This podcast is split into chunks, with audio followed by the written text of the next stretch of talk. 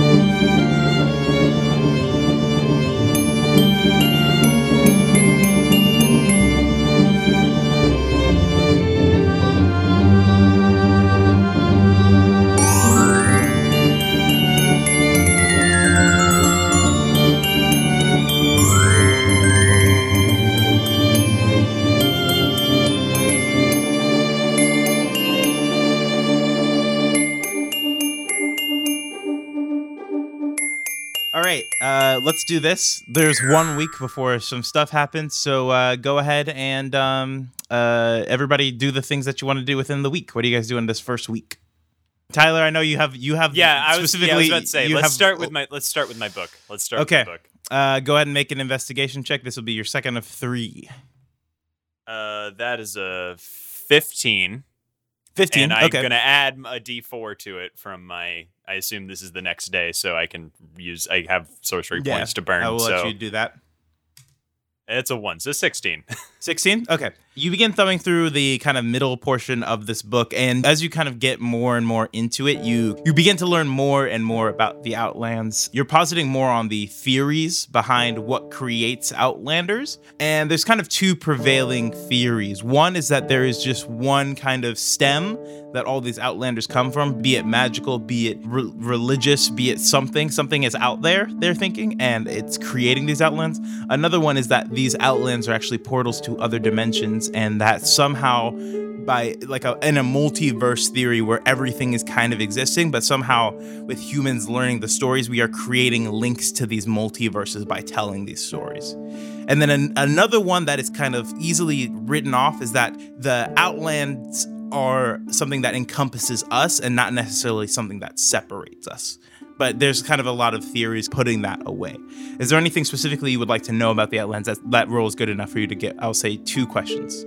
I want to know. Uh, what are these? What what what kind of questions are are my, are these more open ended questions? Like what questions do I get here? I'm, Uh, I'm I will just say two questions, and then oh, I'll say one. I'll you can ask your first question, and depending on how much information I can give you on it, Yeah, I'll okay. either give you That another one or yeah. Are all Outlanders chaotic and bad? Would be my first question. Okay, that one's easy enough that I can give you your second question. Yeah. That one is pretty definitively no. In fact, there's been a lot, especially in the past like 10 to 15 years, there's been a lot of like neutral ish outlanders that we kind of, there's been a lot of debate about what to do with them because they're not necessarily here wreaking havoc. It seems as though the second theory, where it's connecting to all these multiverses, is true in some instance, and that they are just these beings that have been somehow washed ashore onto our world.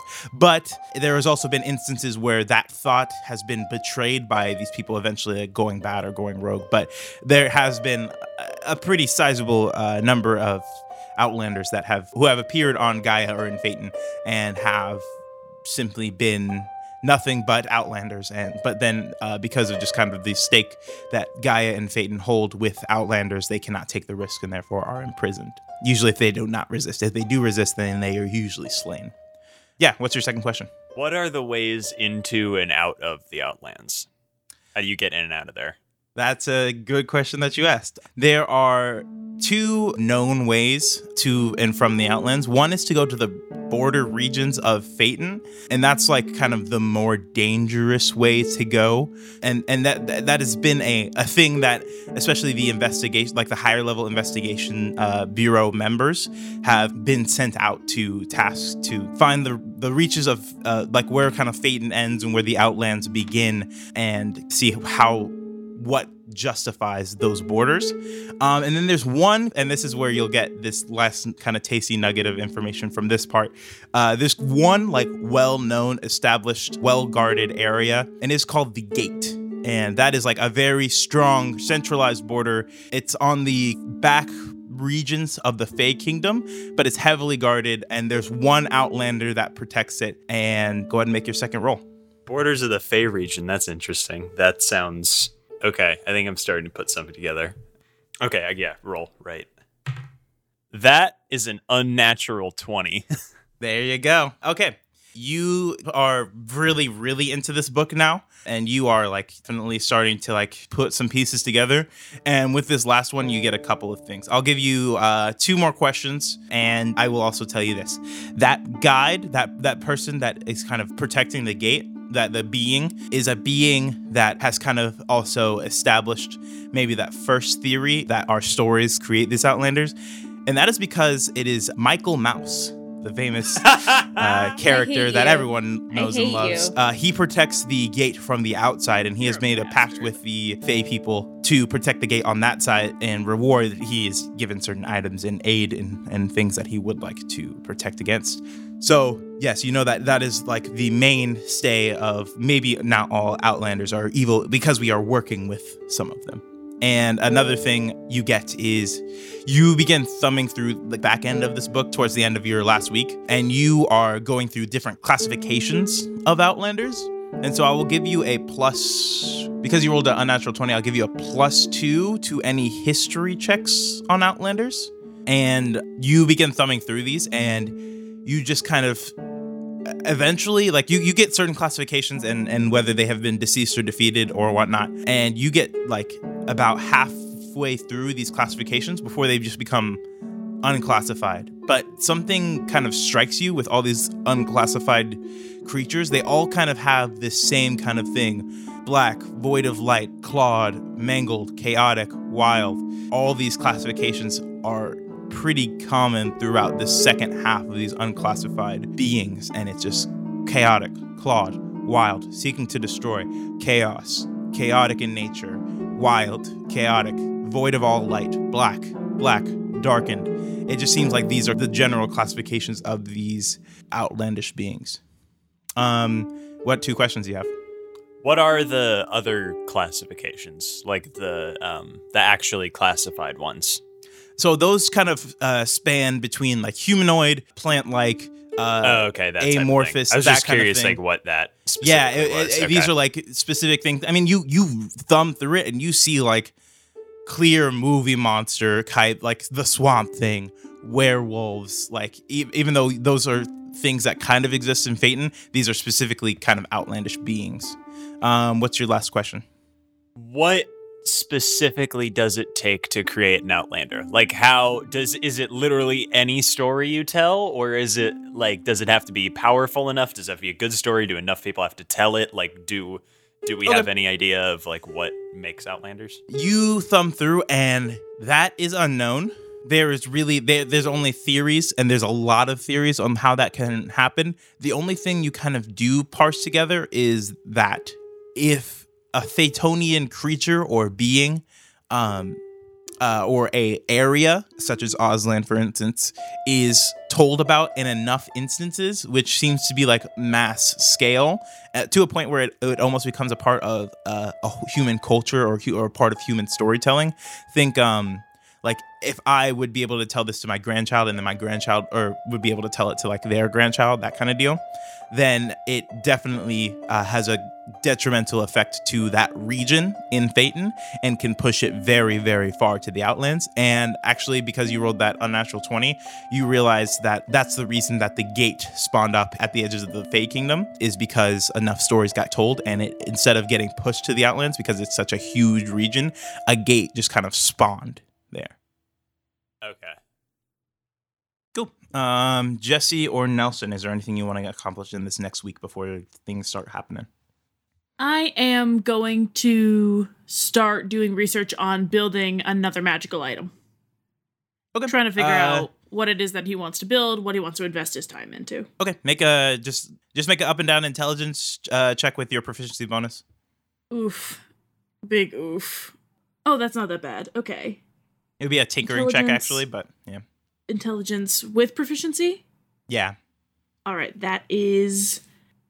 I, I can't do math. Oh, okay, that's a 21. Twenty one. Okay, yeah, you're bad. you're fine. Uh, yeah, you. Uh, what do you what do you kind of want to make? Yeah, I will say with with that roll, you can make you can uh, mark up the blueprints for two of these items. For two? Yeah. All right. All right, so. Now, just the blueprints. of You'll have right to actually now- make these. Obviously, All right, these just are the just like the Okay. ideas, the concepts Yeah. you're kind of formulating and creating. Yes, just because going into level 10, I can make common and uncommon magical items Yeah. in a quarter of the time that it normally takes them. So I'm going to roll for the two. So I have blueprints for mithril armor and a pearl of power. Nice. Okay. I- Perfect. Um. Okay, and that is what he's going to do. Perfect. Uh, Julie. Um, I think I did. I ever get a response to my what time note? Yeah, actually, let's just play this scene out. I think it's it's probably like the fourth or fifth day in. There's been like just general busyness kind of happening in the investigations team. Obviously, now that you're a graduated member, you have a lot Oh, of right, paperwork yeah. to do, et cetera, et cetera, et cetera. Um, it's about the end of the day, and uh, there is kind of a your your office door is closed right now, and there's kind of a knock at the door. Yep. Come in. Uh, the door opens and it's Amber, and she says, "Hey, uh, sorry, I didn't respond to your note. I've just been, I've been absolutely dying over here." And you can see she's kind of like got bags kind of under her eyes. She's she seems like she's been um pretty tired, like as if she's been having to do a lot of work recently. And she goes, "Um, I, uh, I don't know if you're like ready to head out, but I figured we could just kind of walk and talk." Uh, sure. Where did you Uh, want to go? Um, I've actually got like uh not my car obviously, but my my vehicle. I could just kind of we can fly home and I could drop you off. Wait, what is your vehicle? It's a little cliche, but it was I was young and it was uh, I got a great deal for it. I have a flying carpet. I know, I know, I know. No, I will not go on a flying carpet with you, Amber. It's safe. It's whatever. Fine. We can walk. Yeah, let's walk. uh, you begin uh, kind of walking out of the office. Um, by the way, I don't know if I've mentioned this, but SWAT facility inside of the Chicago base, it's in like this this tall building. It's bigger on the inside. You guys knew that, right? Oh yeah, of course. Yeah, yeah. Okay. It's- O'Neill, yeah, we're in a magic some- world. Yeah, Come yeah, on yeah. now. Some Harry- Yeah, some Harry yeah. Potter It's stuff. big. I Oh, yeah. assume it's like an unassuming Oh my three-story like office No, building, it's but you it's go like a it's inside a and it's, it's, like, a Maybe like 20. right? 10, 10 story ish building. But yes, when you go inside, it is obviously way bigger than the one or two city blocks it kind of inhabits. But anyway, you kind of exit the uh, the facility and begin making your way down. She goes, um, Julie, did I do something to you? Uh, I, I have a question before we begin. Why did you vote to promote my team? I figured, I don't know. I mean, it, was, it seemed like it was the right time for you guys to go. You guys haven't had a guide for a while, and you haven't really. I mean, you guys have been doing, uh, by all means, amazing. You guys stole the Mona Lisa. I think, uh, if we're But being we- completely but- honest. But did Uh. we? Okay, yes. I still don't understand what happened with that. You guys kind of explained it a little bit, but I have no clue. A little bit. We explained everything we knew. You know that. Yeah, I mean, yes. Sorry, I don't mean to be reductive. It's just the council itself is kind of frustrated at the the lack of information you guys have on it. That's not your fault. That's not. I don't think that's anybody's fault besides whatever creature or thing switched it out. I, I have no clue. But I mean, yeah, you guys are you guys are um, amazing by pretty much all right. I see no reason why you shouldn't be graduated. And if we're being completely honest, you should have been graduated from the time you protected Oz. I think at least. But Please don't say that out loud. sorry. Yeah, I know you're sensitive about it. Um, So, why were you talking to Beesbos about it? uh, when you say that, she kind of she kind of uh kind of rolls her eyes super hard, and she goes, "Fucking." There's no need for that. Beesbos hadn't come to the briefing meeting. Are you talking about during the council meeting? Yeah. Yeah, I, I sent him a, a message. Yeah. Yeah, he he hadn't come to the briefing. He didn't know that you guys stole the Mona Lisa. Oh, I'm not.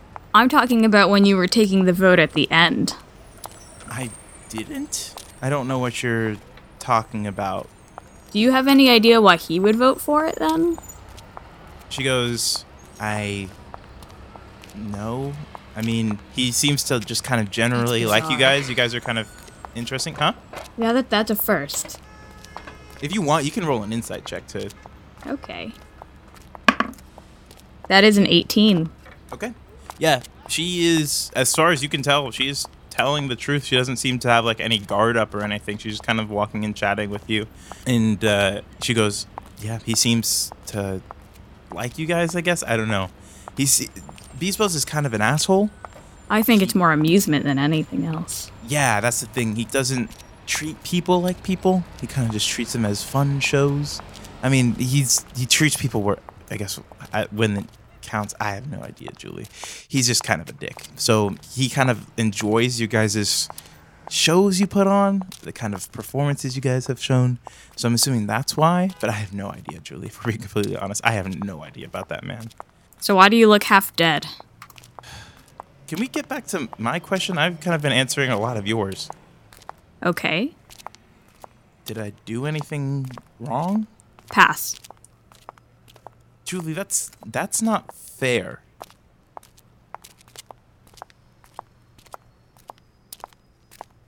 What did I do? If I did anything, I'm sorry. I guess I just don't understand why my dad was. I was left out of SWAT when my dad died. But you got to grow up in this environment. I mean, yeah. I, I mean, Julie, you know as as well as all these other people know, this world is scary. I wish I wasn't brought up in this world. I wish I had a normal childhood. I mean, sure, magic is cool and all, but not when you have to use it to protect yourself against terrifying monsters. Do you know the things I've seen, Julie? I've also seen terrifying monsters. And I didn't have magic to deal with them. She she kind of says, "So is, is, is this what I've done? Just existing, being me, being the chair of evocation? Is that is that why you're angry at me?" Well, I'm also angry about not giving us information and sending us into missions, endangering my team, which led to the death of a teammate. I mean, there's no way we could have known that stuff, Julie. That's not fair. That's not fair to any of us. We're all we are all being worked to our wits' How is end. how is Papa still the chair when he's he's an incoherent babbling mess? she kind of takes offense to that and she says, Papa still is is still one of the most powerful diviners in all of this world. Yes, I think he should also retire, but he's still very, very powerful. And the council looks up to him as a figure. He is a hero of the society. And it's not fair for you to judge us because, I mean, you don't even know the things we have gone through. You're right, I don't know because no one will tell me. Maybe it's because you haven't tried to learn, Julie. You're the investigations team. Why don't you investigate some of the society you work for? What do you think I'm doing right now? Being an asshole? I'm gonna walk faster. She walks behind you and goes, Yeah, just walk away just like you always have. Maybe this is why you weren't brought into the magic world, Julie. Maybe because you can't handle it.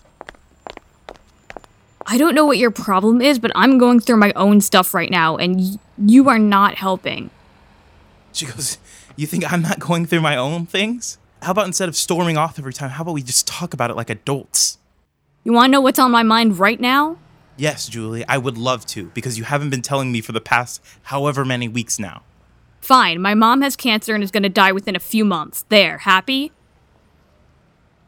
Her face kind of twists a little bit, and she cringes and she says, ah, Julie, I'm, I'm, I'm sorry. Is there, I mean, is there anything, I mean, we can, we could try to help. I don't know. It's pancreatic cancer. I don't think there is anything. She kind of sighs and rubs the back of her head and goes, Jesus, Julie, I'm I'm so sorry. I'm I shouldn't be putting all this on you. Jesus. I mean, I've been on the phone with the lawyer on and off these past few days, sorting out. I, I'm obviously the executor of her will, so I need to figure out all the arrangements for the time when she dies. And it's in, it's not like when she dies; it's a plan for the next few months. It's you see her kind of like shrink into herself a little bit and you see her kind of like you see her eyes kind of get a little bit more sunken I have one member of my family left in this godforsaken world, and this is what happens. she goes julie i'm i'm i'm really sorry um it's not like i don't know your your pain i mean that's it wasn't pancreatic, but I mean, I that's how I lost my mother. Um. Listen, Julie, the society has it won't cure her, but the society has ways to at least give her some more time. My dad made the decision not to introduce her to the world of SWAT. And I think I have to respect that. She looks at you sadly and goes, I, I mean, yes, I I understand. Um Listen, Julie, if there's if there's anything I can do, I I am so sorry. Just um keep in touch, okay? I What time is it, O'Neill? it's probably like 7:45, getting close to 8. Do you want to go somewhere for dinner? I don't want to go home right now. She kind of gives you a, a long look and goes, "Yeah, I th- I think that'd be nice." Uh, with that, uh, that week kind of wraps up, and I need everybody to make a Constitution saving throw. Oh my god. Hooray! Where is my character sheet? Oh, I have proficiency in that. I forgot about that. I never have to make these. Constitution saving throw. Can I can I add a D4? Okay, yep, you can add it to your. All right. Okay. 14. Okay. 22. Oh Jesus. 22. Oh my God. All right. Yeah, I have Uh, a plus six. Nelson Ditto. and Julie uh, both make perception checks with disadvantage. Oh gosh. Okay. At disadvantage. Well, my first one's a three, uh, as a five. So let me see if I can, uh, I can do worse than that. Okay, yeah, five. Oh, I forgot I had that. That is a 14. 14? Okay. So, Wes, you don't feel anything. You guys are kind of jostled in your sleep, but kind of towards the end of this thing that's happening. A- And you guys kind of stir awake and you guys are being like carried out. But you guys are kind of locked up at this point. And then your captors kind of seeing you wake up. Julie, yours is kind of this halfling. Wait, I'm sorry. Am I am I dreaming? You can't really tell right now with just with your perception check specifically. Uh, and then you see your and then you see your captor's eyes kind of turn this sickly black. Nelson, yours as well.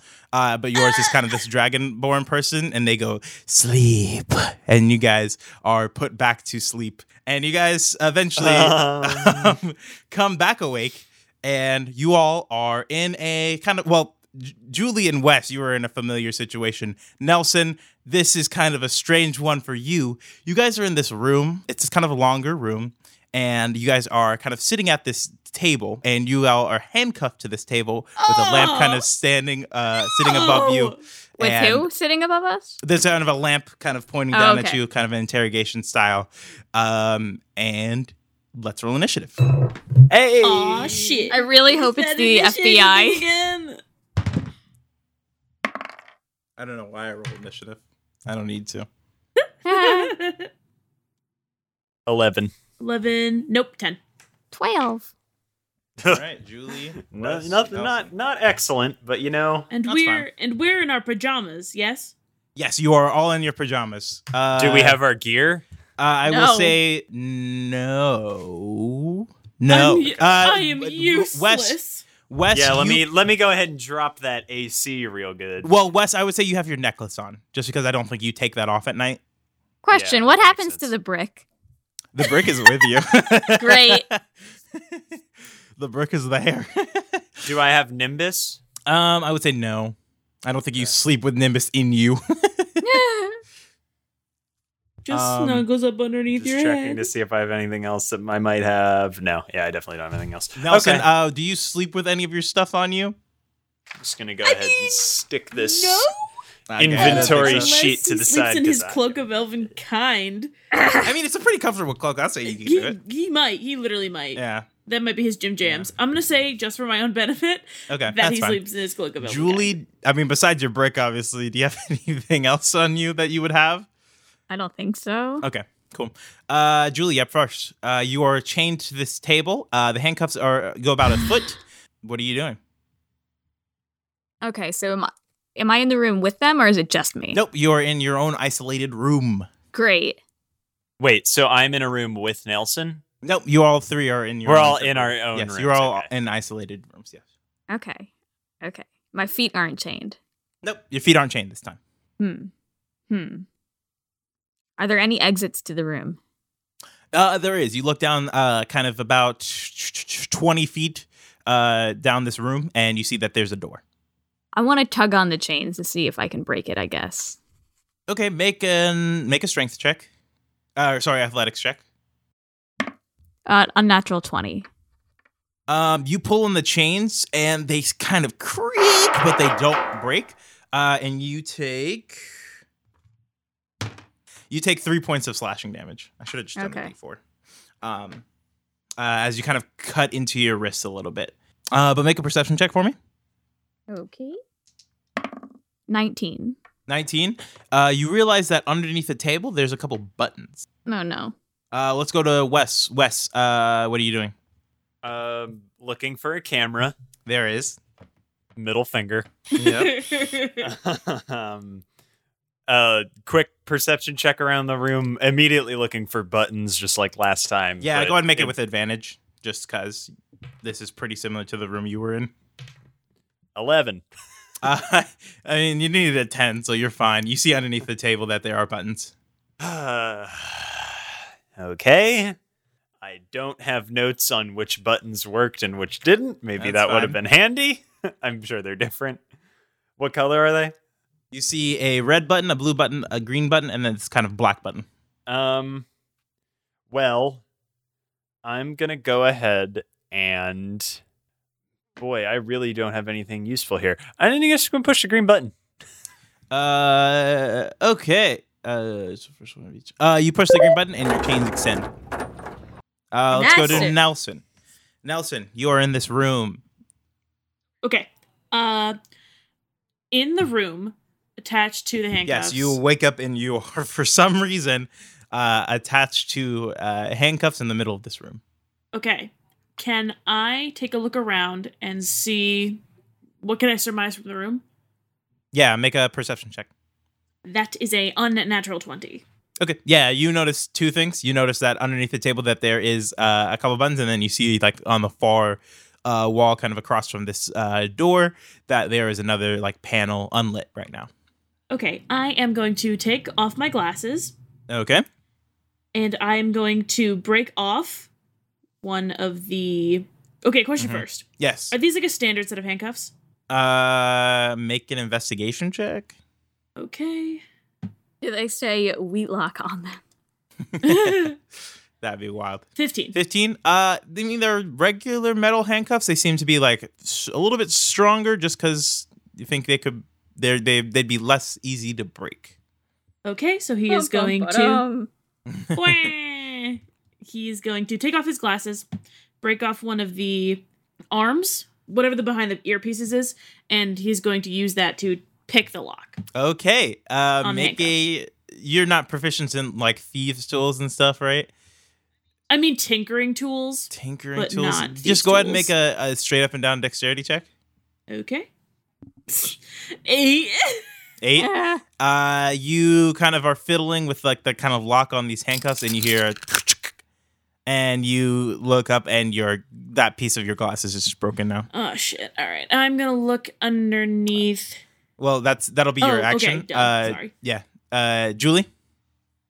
Okay, can you tell me what color, what shades the uh the buttons are going left to right, Uh, it's actually vertically down, but yes. Uh, going back actu- to front? yeah, uh, back to front. You see a, a very dark, which you assume is black, a kind of mid tone, a darker tone, and then another mid tone. Okay, can we do the further mid tone? Uh, the okay, you click it and your uh, handcuffs extend. Okay. I'll say just pressing one button is probably not. Okay, your- let's play Yeah, I'll give you two. I'll do two per per round, just so that way we can move through this a little bit quicker. the closer dark one. the the closer dark one Yeah. okay you see that the the lamp slowly turns and then you see like it the light actually illuminates this panel um over on the far wall wes your turn I'm gonna walk now that my chains are extended. I'm gonna walk over to the door, They're only Is there- extended about three feet, so you can't make Well, it all the way to the I'm door. The walk door's as far as twenty feet. Can Yeah. I see if there's like a gap underneath the door, or if it's like completely sealed? There's like a slight gap, like a like a maybe a uh yeah, barely, like just so that un, just a small. You just see like the light kind of passing underneath the door. All right, I'm gonna polymorph myself into an ant and get out of there. You're like, okay, I'm done. All right, It was fun uh, while it lasted, but make see ya. a make a make a dexterity real, check. it's just been I you, yeah, this will just be as an Yeah. ant or as, as an ant, as an ant because you are you take the dexterity of the ant. Yeah, hang on, Um, let me let me let me look this up. I need to see. Uh, I mean, uh, you're already out of the handcuffs. Yeah, well, yeah, that's the first thing. Well, there's a giant ant. I assume they probably have the same dexterity but much lower strength. No, they would have No. much lower. Uh, let me just look up a bug. For the purposes of this, you'd have to be an ant. Let me just find like That's fine. you know what? I'll just That's do fine. this. I'll roll for it. Okay, you have plus plus two to dex. Okay. That's a 13. 13 uh, you you tried to squeeze your tiny little ant body underneath and you get stuck and i'm going to say just for the purposes of this you uh, kind of get stuck you kind of tinge yourself a little bit and you just uh, polymorph back into a human uh, taking one On point of damage side? uh, i'm going to roll for it Oh, I take one point of damage as an ant, so that's why Yeah. I turn back into a human. Okay. yes um, and i'm going to roll to see which side uh, you land on oh hmm interesting um huh um i don't know if i should re-roll this or if i should uh What did you roll? i rolled a 10 exactly uh, and it was 11 Well, plus it to be- get Well, to- shouldn't well shouldn't it be? Uh, do I? I don't get any bonus. actually no to it? it was it was uh 11 plus to get so no you are on the other side of the door that is how okay yes that is how it would work so you no sorry you were on the uh you were stuck inside still um God damn it! Yeah. Um, and you take one point of force damage. Wes does. As you are kind of shunted back uh, into this room. Uh, but you are free of your chains, and we will move on to uh, Nelson. Okay, so I am going to take a look under the table, Uh, yep. and there are three buttons. Yeah, Four. four. Red, Are blue, green, black. Green means go. He's gonna press it. Uh, you press green, and your cuffs extend. Yeehaw! You have about three feet of movement. So you, he's gonna press. Did you say the blue button? Yep. He's gonna press that one. You press the blue button, and you see that lamp kind of turn and point at the that panel uh, over on the wall. Uh, Julie, your turn. Can I make it to the panel on my wall? No. Okay, let's pl- press the further dark button. The further dark button. Perfect. Let me get my D8. Oh, great. I'm going to die. No, it's fine. Two. Oh, okay. This works great for you. Uh, your cuffs come off. Oh, nice. Yep. Okay, let's go to the panel. Okay. You go over to the panel. The panel is, uh, you kind of walk over to it. The panel is completely dark. Like there's no light on it. Like it's not activated right now. Okay, so let's go back to the buttons and press the closer l- medium color. Sh- Shade. Um, The, the one I- I haven't hit, basically. yeah. You press it and nothing seems to happen. Wes, you are shunted back. Uh, you are prone on the ground. I look at the door. Does the door have buttons by it? Uh, n- make a perception check. Natural twenty. Okay. Woohoo! Uh, you notice a couple things. Uh, you notice that there are uh, you it, the the it's kind of frosted, but you can kind of see figures outside. Um, and you look around. There's a panel behind you. There is uh, the table, and there's buttons underneath, and, and there's the lamp. And you also notice, just because it was a natural twenty, you notice that there's like a little bit of uh, machinery on the lamp. It's not just like a normal lamp, and that's all I'll give you. What are the colors of the buttons on the door? Uh, on the panel, Yeah. It is not activated. There are no buttons. There is no like lights or anything on it. There's nothing. It's kind of this electronic panel. Okay. I walk back over to the table and I press the uh, blue button. You press the blue button and uh, you see that lamp kind of and uh, point towards the panel. Okay. I go back to the panel. Okay. Nothing has changed on the panel. Can I touch the panel and like Do you touch it's an illusion? No, it's there. It's it's real. Um, nothing seems to happen. Is it? Are there like screws on the panel? Can it be taken off? Like, what's the? Uh, no, it's pretty seamlessly put on there. It is just a panel that is not activated right now. I'm gonna go back and press the black button. You press the black button. Okay. Uh, you hear a ooh come from the the the wall behind your uh behind your table. Uh, but nothing happens. Uh, Nelson. He is going to take a look at the buttons and be like, okay, red is bad, but black is worse. And he's going to press the red button. Uh, you press the red button and nothing seems to happen. Oh no! Wait, sorry. You press the red button and you see the panel light up. Sorry, I was reading the wrong thing. Woo! And then he is going to press the black button. You press the black button and you hear a, a slight clicking coming from the vent above you. Okay. Julie. Sorry, Wes. I forgot. To, I should have said this for Wes. You also notice that there's like an air vent, but it just seems like a standard air vent. Okay, so panel's not lit up, but there is a light shining on it. Yes, from the lamp. And can you describe the door to me, please? The door, it's just, it's like kind of one of those classroom doors, essentially like, like where there's this like slight glass window covering. Um, and then. Uh, can I look out yeah. the glass? Uh, you can kind of see a little bit out. Make a perception check. It's kind of frosted. 12. 12. You can see that there's some slight figures out there. Just some people moving around. Okay. I'm going to smash the glass with my brick, if possible. Go ahead and make an attack. Uh, this would be melee, I'm assuming. You're not throwing it. Oh, yay, that's a 23. 23, that hits. Roll damage. Um, 8. Eight. Uh, you slam your brick against the glass and it kind of fractures, uh, but it's still there. Can I go back and hit the button that did the light, which is the closer dark one again? Yep. Uh, you hit that one, and it the, the lamp kind of turns around and is now pointing towards that uh your the wall behind the table. Okay. Up next is uh Wes. What do you do? Um, I go back over to the panel. Yep. Um. Okay, fuck it. I'm just gonna start doing stuff. Uh, I'm gonna cast telekinesis on the panel and try and rip it off the wall using force. okay, hold on. Let me. Think. I can try and move an object that weighs up to a thousand pounds. So That's essentially, fine. I can exert a- a thousand pounds of force. make a it. spell casting check. Uh, so just like make an uh, make an attack essentially with your telekinesis spell. I think it's a certain. It's like a plus Seventeen. 17 17 you begin pulling at it and you're you're you, you can see the hinges on the side of it kind of uh, starting to pull off but it's not coming off quite yet um, i'll say that Well, that it lasts for up to ten minutes, so I'm just gonna keep going at it. okay i'll have you uh, roll another one on your next turn round then uh, nelson Okay. Yeah, I'm going to press the black button again. okay uh, okay uh, you see your back wall uh, slowly begin to kind of start going down and it gets about halfway down and uh, julie you also notice this because your uh, front wall is starting to come down Oh, what the heck? and uh, nelson as julie says that you hear uh, julie's voice Oh my god. Oh, thank God. and it gets about halfway down and then just kind of stops what the hell? you can do one more thing What's going on?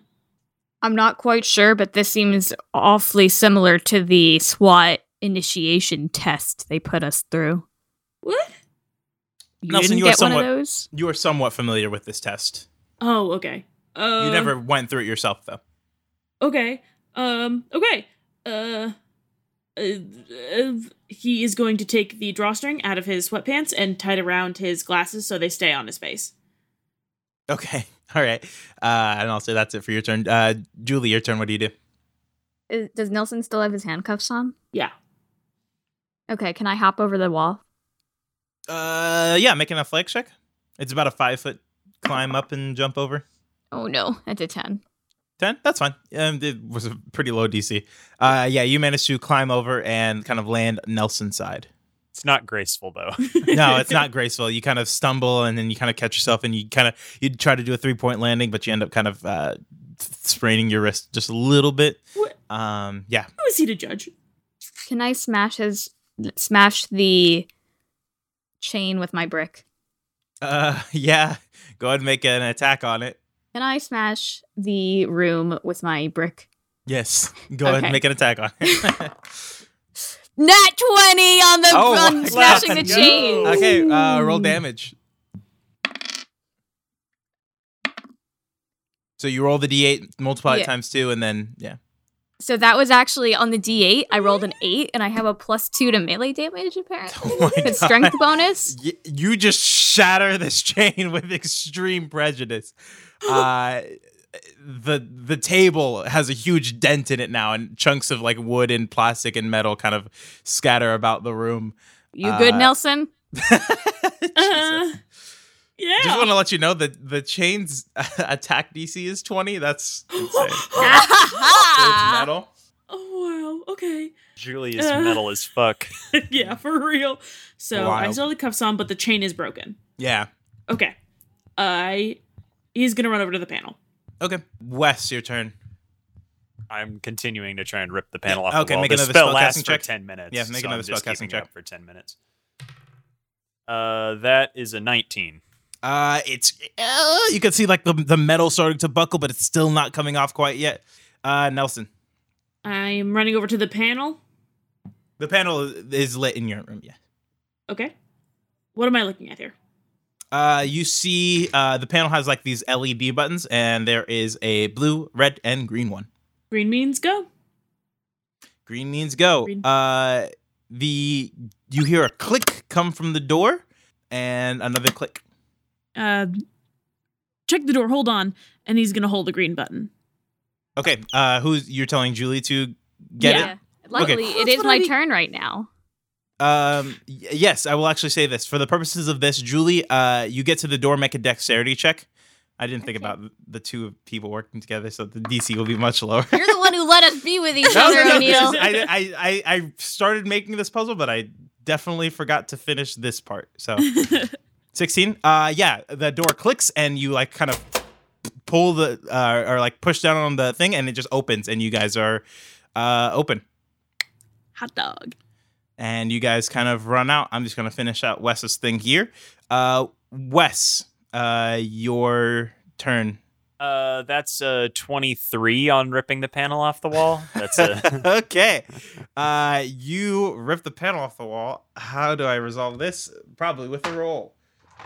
Actually, no. I'll just say uh, a couple things happen. And let me see what the first one Power is. goes out in the room, please. Of course, I rolled the thing that would say that everything happens. So hold on. Okay. Uh, you see the wall, your back wall kind of slowly start to move down, and I'm gonna say that's what happens with this round. Um, and then uh, you see that the table turns starts uh, kind of transforming into this table monster thing. God damn it. yeah. I'm gonna redirect that telekinesis uh to the table and sort of hold it in place like five, uh, you know, a good three feet in the air. Okay. It's a contested strength strength check versus my spell attack bonus here. Got you. So Oh, I have this didn't spell for 10 minutes, so I'm Yeah. gonna use it. yeah, no, that's fine. Uh, I didn't roll amazingly. That's a natural 20. All right, you have this thing kind of floating up in the air, kind of ho- uh, pinned to the ceiling right now. I walk Um, by it, I walk by it and give it a little pat and go, "Nice try, buddy." And then Um, uh, Julie and Nelson, as you guys open the door, you see that your that back wall is now sliding down. As we're exiting, Yeah, I think because Nelson is still holding the button. I mean, he'd look behind Well, the him. door's open now, isn't it? the door is open. Yeah. yeah, but you you see uh, the wall kind of stops halfway down. Could we see Wes? Uh, not at this moment. Okay. The wall itself is like six feet tall, Okay. so it, it cuts off visual. But I mean, if you guys say something, I don't know. Okay. Wes, Uh, yeah, can you hop the uh, wall? yeah. Um, Making can up I a- use it? Can I hang on? I have this thing pinned, right? Can I use it as like a stepping stool? Oh. Uh, Using telekinesis. Sure. You you pin it down to the you pin it down to the ground. Uh, it's going to make an opportunity attack on you with disadvantage, uh, because it is grappled. Well, okay. Uh, it, you see, as you kind of like try to step up and on and over it, it tries to take a swipe at you but misses. Make an athletics check. I'll say the DC is lower because you have this thing. It's a pretty low athletics check as long as you don't roll like Well, it's a natural one, so can I use my reroll? uh, sure, I will hold that Oh, because oh, we're doing a hold on, time hold jump. On, hold on, hold on, hold on, hold on. I Oh, have I also I never Hold on, I have something. uh, for my wild Oh, magic true. on tele on hang on, let me roll Yeah, roll two that wild D20. magics twice for yeah, no, no ones. So yeah, I have so a I, I have actually, I a feature think you- called Flash of Genius. So when you or another creature you can see within 30 feet of you makes an ability check or a saving throw, you can use your reaction to add your intelligence modifier to the roll. You can use this feature a number of times equal to your intelligence modifier, minimum of once. So this is like I think of something really clever to help you, but that would only put your Yeah, roll that- at like a five. It was a So, natural and one anyway, really so not- it's a failure. really if you want to do the a natural reroll, you can do the reroll. I will just hold two. yeah, sure, fuck it. Uh 12. Uh, yeah, that's that's enough. Uh, you you you kind of stumble, and this thing was gonna take another swipe at you, uh, but then you kind of uh, catch your grasp and manage to pull yourself up and over, and now you are on. Uh, now that I have the a uh, a D twenty for wild magic, it's got to happen somehow. So Yeah. All right, you guys uh, eventually all exit out of this room, um, and you hear investigations team. You're late. Oh, Who is it? oh! As we leave, can I cram the the table in between where the wall and the ceiling is? Yeah, sure. You lowered. uh, you you pin it. The wall is actually kind of starting to move up, and you kind of pin this table thing, and it, and you hear the wall kind of like kind of pressing against it. But you guys um you guys manage to exit out of this room, um, and you hear investigation team. You're late. Who is it? You see this guy in these uh, uh what are they called? Uh, the camo suits. He he, he seems to be a, a man of authority, and you see all these other people lining up in a formation, like a kind of military formation. They they seem to be at parade rest. Uh, I was about to say Julie goes to parade rest. yeah. You you see Julie kind of hop in formation as well and uh, stand at parade rest. I'm not no like not with them. I just kind of go to my own parade rest and I say, "Sorry, sir. What what are we needed for, sir?" Get over here in formation. We're about to start the next days of your entire life. And uh, he motions for you all to uh, join the formation. Wes walks over and he does go to parade rest, but he says, "Last time someone told me that, I almost lost a kidney." uh, Nelson, I'm assuming you also join this formation. Yes, nervously and with my head down. he says, You all are the investigations team. Why did it take you so long to exit your arena? You should have been one of the first people out. Why was the strike team before you all? You didn't. I I was I couldn't put it really put it on my No calendar. excuses. Oh, okay. He says, Diplomacy team, why are you not vouching for him? And you see uh, Jordan and uh, CK Walters and Taylor Atkinson walk up behind you and appear in formation. And um, you see you see CK Walters start to go, um, Well, uh, sir, it, it seems as though. sir, they're this- incompetent. it, it seems as though they had that is not good enough and then he, he he begins like chewing out the diplomacy team and you see jordan like uh casting a spell and we'll see if he says Hmm? he says i see what you're doing there jordan is trying to uh attempt to cast charm person and I'm uh, imagining this is Mr. T. no it's a it's a guy in these what are they called Fatigues. Fatigues, Ah, yes. yes. This is there's a guy in fatigues. It's this kind of older gentleman. He's got like this gray short hair, and he is barking orders at you all. And he says, All right, I am Commissioner Manchester, and I will be overseeing your graduation training. Each of you will be moving on to a new field, and I expect all of you to excel. This will be the hardest three weeks of your entire lives. Welcome to hell, children you guys kind of montage it out. As the investigation team you all are put under both rigorous academic and athletic training. And um, i'm going to let you guys uh, decide how you spend your time uh, like what you guys kind of Isn't focus it in. decided for us. it's decided for you but i'm saying what do you choose to kind of excel in okay, what kind of fields are there? Like, Um, so it's, we. it's a lot of academic and uh, academic and like you guys are set up like with these obstacle courts of like an investigation and you guys are set up with the different scenarios a lot of rping going on uh, where oh, you're this kind of is put in these meta as hell. I can't. Yeah.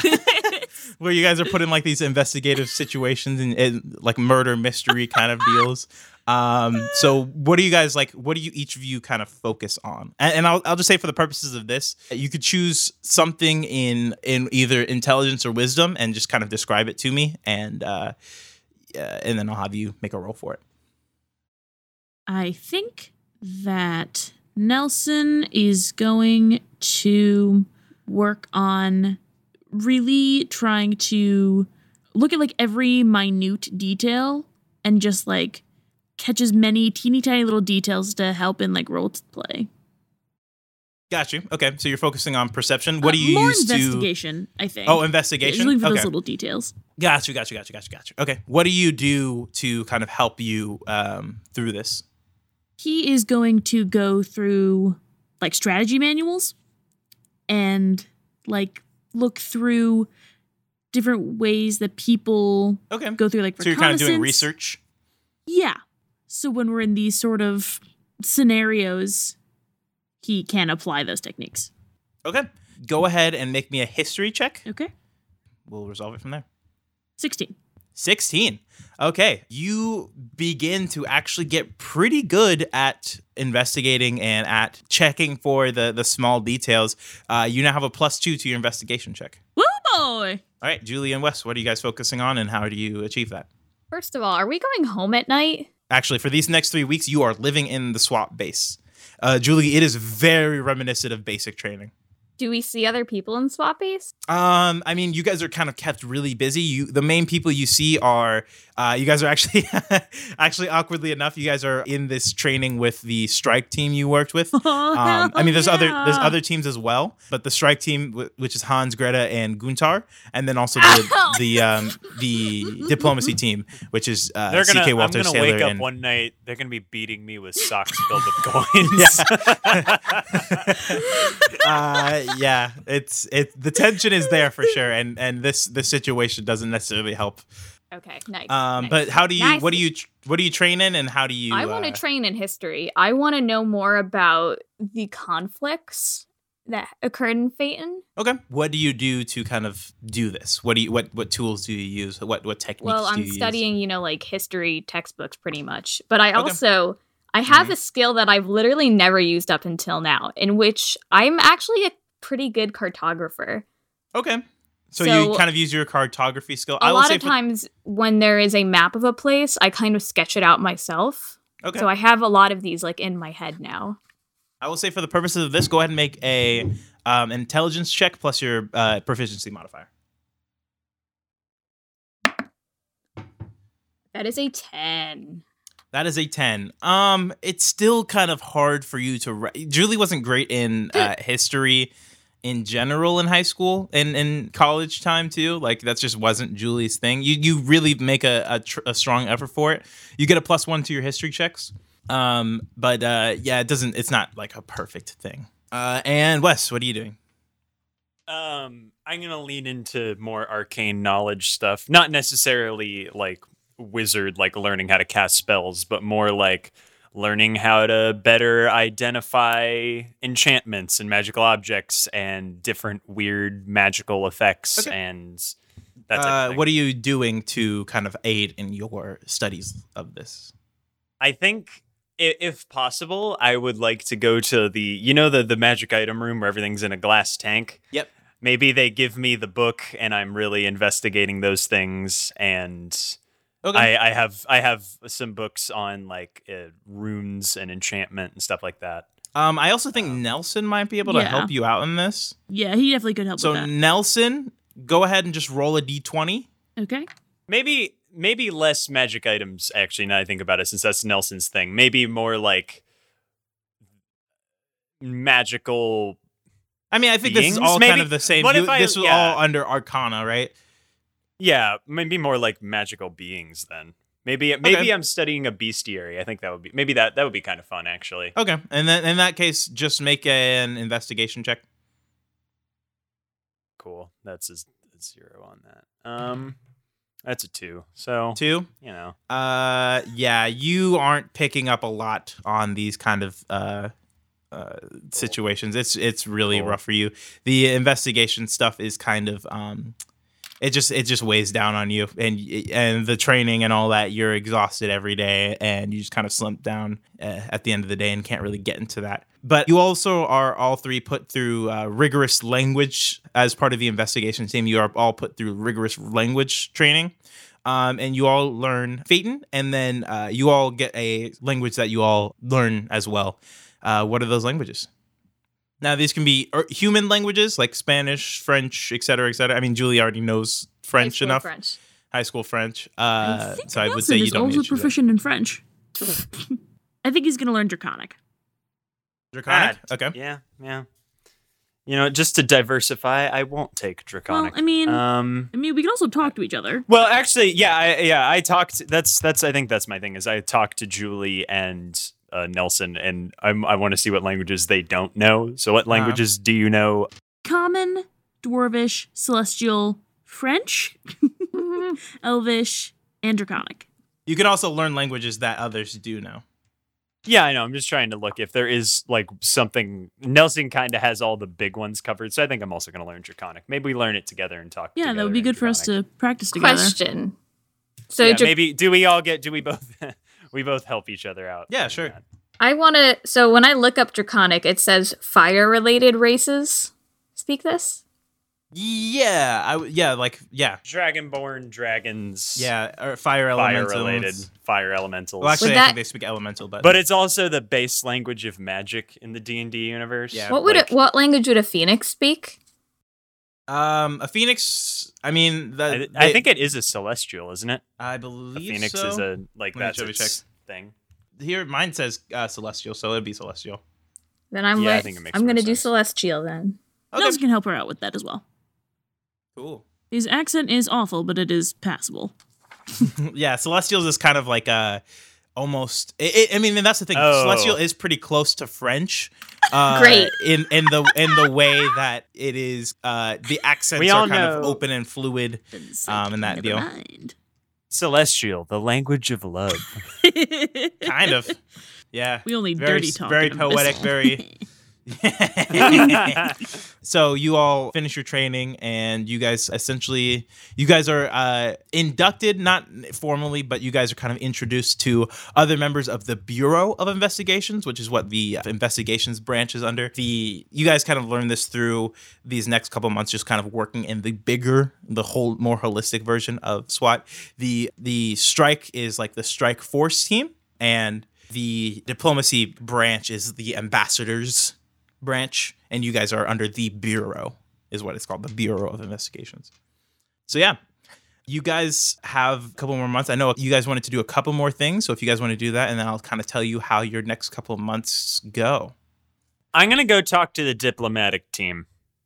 Okay. Yes. Um, Who on the dipl- you're talking like like Jordan, CK Walters, Taylor, Yes. TA, Yeah. Taylor Atkinson. Okay. yeah. Yeah. Yeah. I assume I go to their office or whatever. Yeah. Knock. Knock. Knock. Knock in. Yeah, you hear uh, uh come in, come in. Open. I enter. Uh, hey guys. Um, Wesley, how are you doing today? I'm doing all right. I close the door. Um, Jordan kind of gives you a two finger salute, and Taylor kind of waves. wanted to talk to you guys about something. Um, wanted to know if you noticed anything fishy during the. I turn back and I close the blinds when during the handoff. Um, Uh, you close the back blinds. the, bl- the are there blinds on the door? Is it Yeah. a door with win- with a Yeah, window like sure, the school not? window where there's like one Sure. little slide?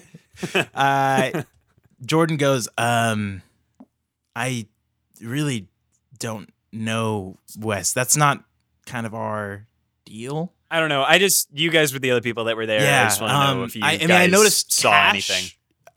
The only thing I noticed was like Cash was acting weird when he was like interacting with the the Mona Lisa, and you kind of remember that Cash kind of had a freak out where he was like, "I'm going to tear this thing up if it doesn't get away from me."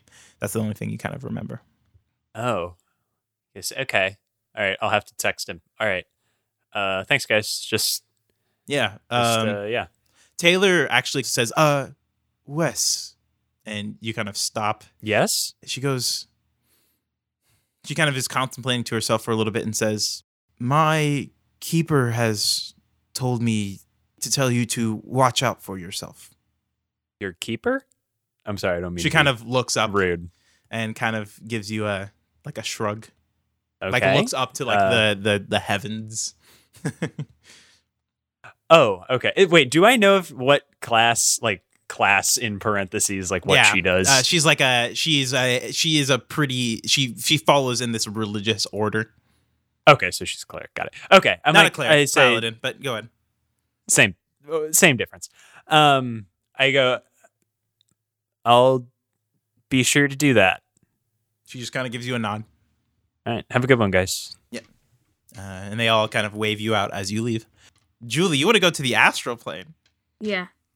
Interesting. Okay. Uh, you go talk to Jack. Yeah. Um, all right. You knock on his door, and uh, Jack also kind of looks kind of tired, and he goes, "Uh, Julie, what's up? How's it going?" Uh, thanks for meeting with me. I know that this isn't. No, it's fine. something you it's usually fine. Um, Is there any way for me to go back to the astral plane? um, not unless it's like a dire situation. I try not to go there too many times. Again, it's not necessarily a place I have a lot of power. Is Um, there a way to get a message there then? Yeah, we have couriers to the astral sea. Do they. I heard a rumor about a figure that has been sighted in the astral plane, and I. Do you think that if I ask them to look into that, could they do that, you think? Um, hmm. Make a persuasion check. Okay. 17. 17. Okay. He goes, um, oh, Julia, there's a lot of people are really busy right now, as you can tell. Um, but what I what I will say is I will make a, a markup for what do you need them to and, and I mean we'll just send an investigation team to the Astral Sea. What do you uh what do you need them to do? I, I would appreciate if you didn't tell many people about this, but someone with the same name, at least as my father, is going around. Um, what was your father's name? Matt Davenport. Okay, Julie. And he was. there's a lot of there's a there is a lot of Matt Davenports that have sure? died. I'm just saying that's a pretty common name set. I know that we all like to think that our people are still. I mean, I can send a courier out there to well, the thing is, it. My Matt Davenport used to work with, I think, the chair of conjuration. Interesting. Um, back in the back when the conjuration chair was in the strike days. Yeah. Interesting. Okay. Um. So he would be a. I don't know much what he did, but I can infer he was a powerful asset. Okay. When when souls carry over, their only burden is whatever the burden that ties them here. So I don't think he still has a lot of ailness to the society. But I mean, I guess it couldn't hurt to check in. Yeah, I'll get somebody on that. Um, do you have a specific message you want to send to him? It's another personal thing, but if you could tell him that his wife is very sick. Hmm. Yeah, I'll I'll get that to him. Okay. Uh, thank you for meeting with me again. Uh, of course, of course, we'll get that taken care for you. That that kind of gets sent off in these next couple of months. Yes. Uh, anything else you guys want to do over this next three month thing in between your investigations? Can I talk to Llama? Talk to Llama. Okay, Julie, uh, go ahead and talk to Llama. Uh, you go to Llama during these next couple of months, and he goes, "Julie, it's been a while. How are you doing today?" I'm all right. How about you? I've been fine, busy as usual. What do I owe the pleasure of this visitation? Do you know about the prisoners here? If I were to ask you about one of them, Which ones in particular? I do Well- know. I know about their sentencing. I do remember, after all, I am the person who recounts all of their stories. okay. Um, I'm curious about an outlander named Lacuna. Hmm. He kind of, uh, you, you see him kind of close his eyes and think. Ah, yes. She was brought in during the incursion. Um, you see him kind of doing a lot of uh, mental. See if he can. Okay, he won't be able to do that particularly, but he's, he kind of gives you the information. He goes, "Yes, she was brought in during the incursion. She seems to be a peaceful outlander. She was, um, she was put far past the uh, outlander bridge, but slowly made her way closer and closer. Due to her peaceful elderly nature, she seems to be a non-threat as far as she goes.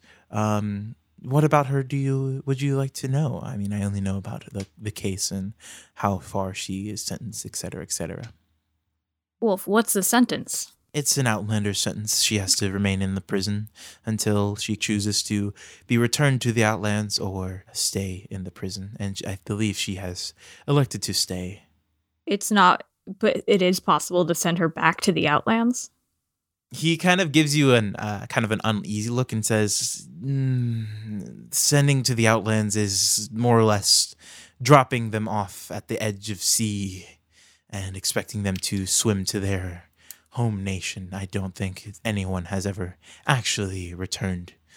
But those who would prefer not to be locked up for the entire lives take that chance. It is unfortunate, but true. But what was the incursion? Hmm, there seems to be an outlandish incursion that was opened a portal to Gaia directly. Hmm. Uh, let me see if he can connect these dots. He does. Uh, he says, It seems as though the conjuration chair was a part of the mission that stopped it, and that is what gave him his political prowess to join the council in that time. Oh. Do you know anything about the abilities of the Outlander? Hmm. He kind of thinks. He goes, She seems to have some arcane ability, some kind of a companion that uh, she draws that ability from. That is all I know. Would it be possible for her to give that ability to someone else? Hmm. I do not know the capabilities of this Outlander, but from what we understood, she was very tame and to herself. She was very interested in the new world she found herself in, but was content being put up by herself. I do not think it would be part of her nature to put this on to another person. Was she the only one who came? He kind of thinks back again and goes, No, there was another. The one that brought her, apparently. That one escaped. But the portal was closed. Who is the one that escaped? Mm. Huh. Interesting. Your questions have brought in a new thought into my mind that I have not considered, but an outlander that uh, has had quite a reputation with the society that brought this person. Hmm, interesting. It was a chaotic outlander, like a lot of the ones we find ourselves in. The fatalities of that battle were many. Quite a few sacrifices were made. It seems as though it is the same one that now calls himself the Game Master. Okay. Um can you tell me when the battle with the sacrifices was? Well, who like who who Hmm. died in that? Do you have any information on them? Mm, It would be, it would take me some time to meditate on the specifics, but it happened about. Julie, how old are you? Thank you. Um I think I said she's 29 cuz she had her birthday. Yes. So it would be about 25 years ago. And this Yeah. coincides to the That's time. what I thought. Yes. That's what I thought. That's when my dad died, right? Yes. Okay. Uh, who else is doing? We should dig into Beesbos. I guess so. Well, I gotta talk to Jeff, uh, but I think I'm gonna dig into the conjuration chair first. Okay. Uh, make me a, a little history check. Oh wait, how are you? How are you digging into the? Uh, that's not. I'm gonna schedule a meeting with him. I'm gonna wait. I'm gonna be a good boy. I'm gonna schedule it. I'm gonna be like, hey, I just want to talk to you about this assignment that I have for the bureau. It's just like a Okay. homework thing. It's not anything being published. I just have to. Make a deception check. okay. Uh, deception is under. Charisma. yeah, yeah. Well, okay. They don't necessarily. The the secretary. Just the say you conjuration, want to thank him. the conjuration chair secretary doesn't necessarily buy your story, but still sets up the meeting with the conjuration chair for you. yeah. Um, it, it takes about two months or two and a half months for that actual meeting to take place just because the conjuration chair is a very busy man and it, it, this was kind of put lower on the priority list so eventually you do get to the meeting with the conjuration chair he says oh um nelson uh hey how's it how's it going come on come on in he invites you into his office Uh, thank. Uh, well, I forgot how he speaks. Uh, thank you so much for um uh, meeting with me, sir. yeah you said you were doing some kind of research assignment on- Yeah, and I just wanted to thank you for graduating the investigations team. It's been an experience. It has been great. I love it. yeah of course Um, I um, wanted to thank you for that. Yeah, uh, it's it's it's about time you guys didn't really have a guide, so it didn't make sense for us to keep on bouncing you around as an undergraduate. So Yeah. Um. So what I wanted to talk to you was about. Um. I'm doing sort of like a history, sort of. Um. I don't know. I'm I'm talking to some of the um he kind of grabs a, a, a little thing of coffee, his his kind of thin fingers kind of wrapping around the mug. He his small frame, his like skinny. He's a pretty skinny guy, uh, kind of sitting in this chair. His he kind of crosses his legs. He goes, um, all right, yeah, uh, I, I have a little bit of time. Go. Uh, what what do you need?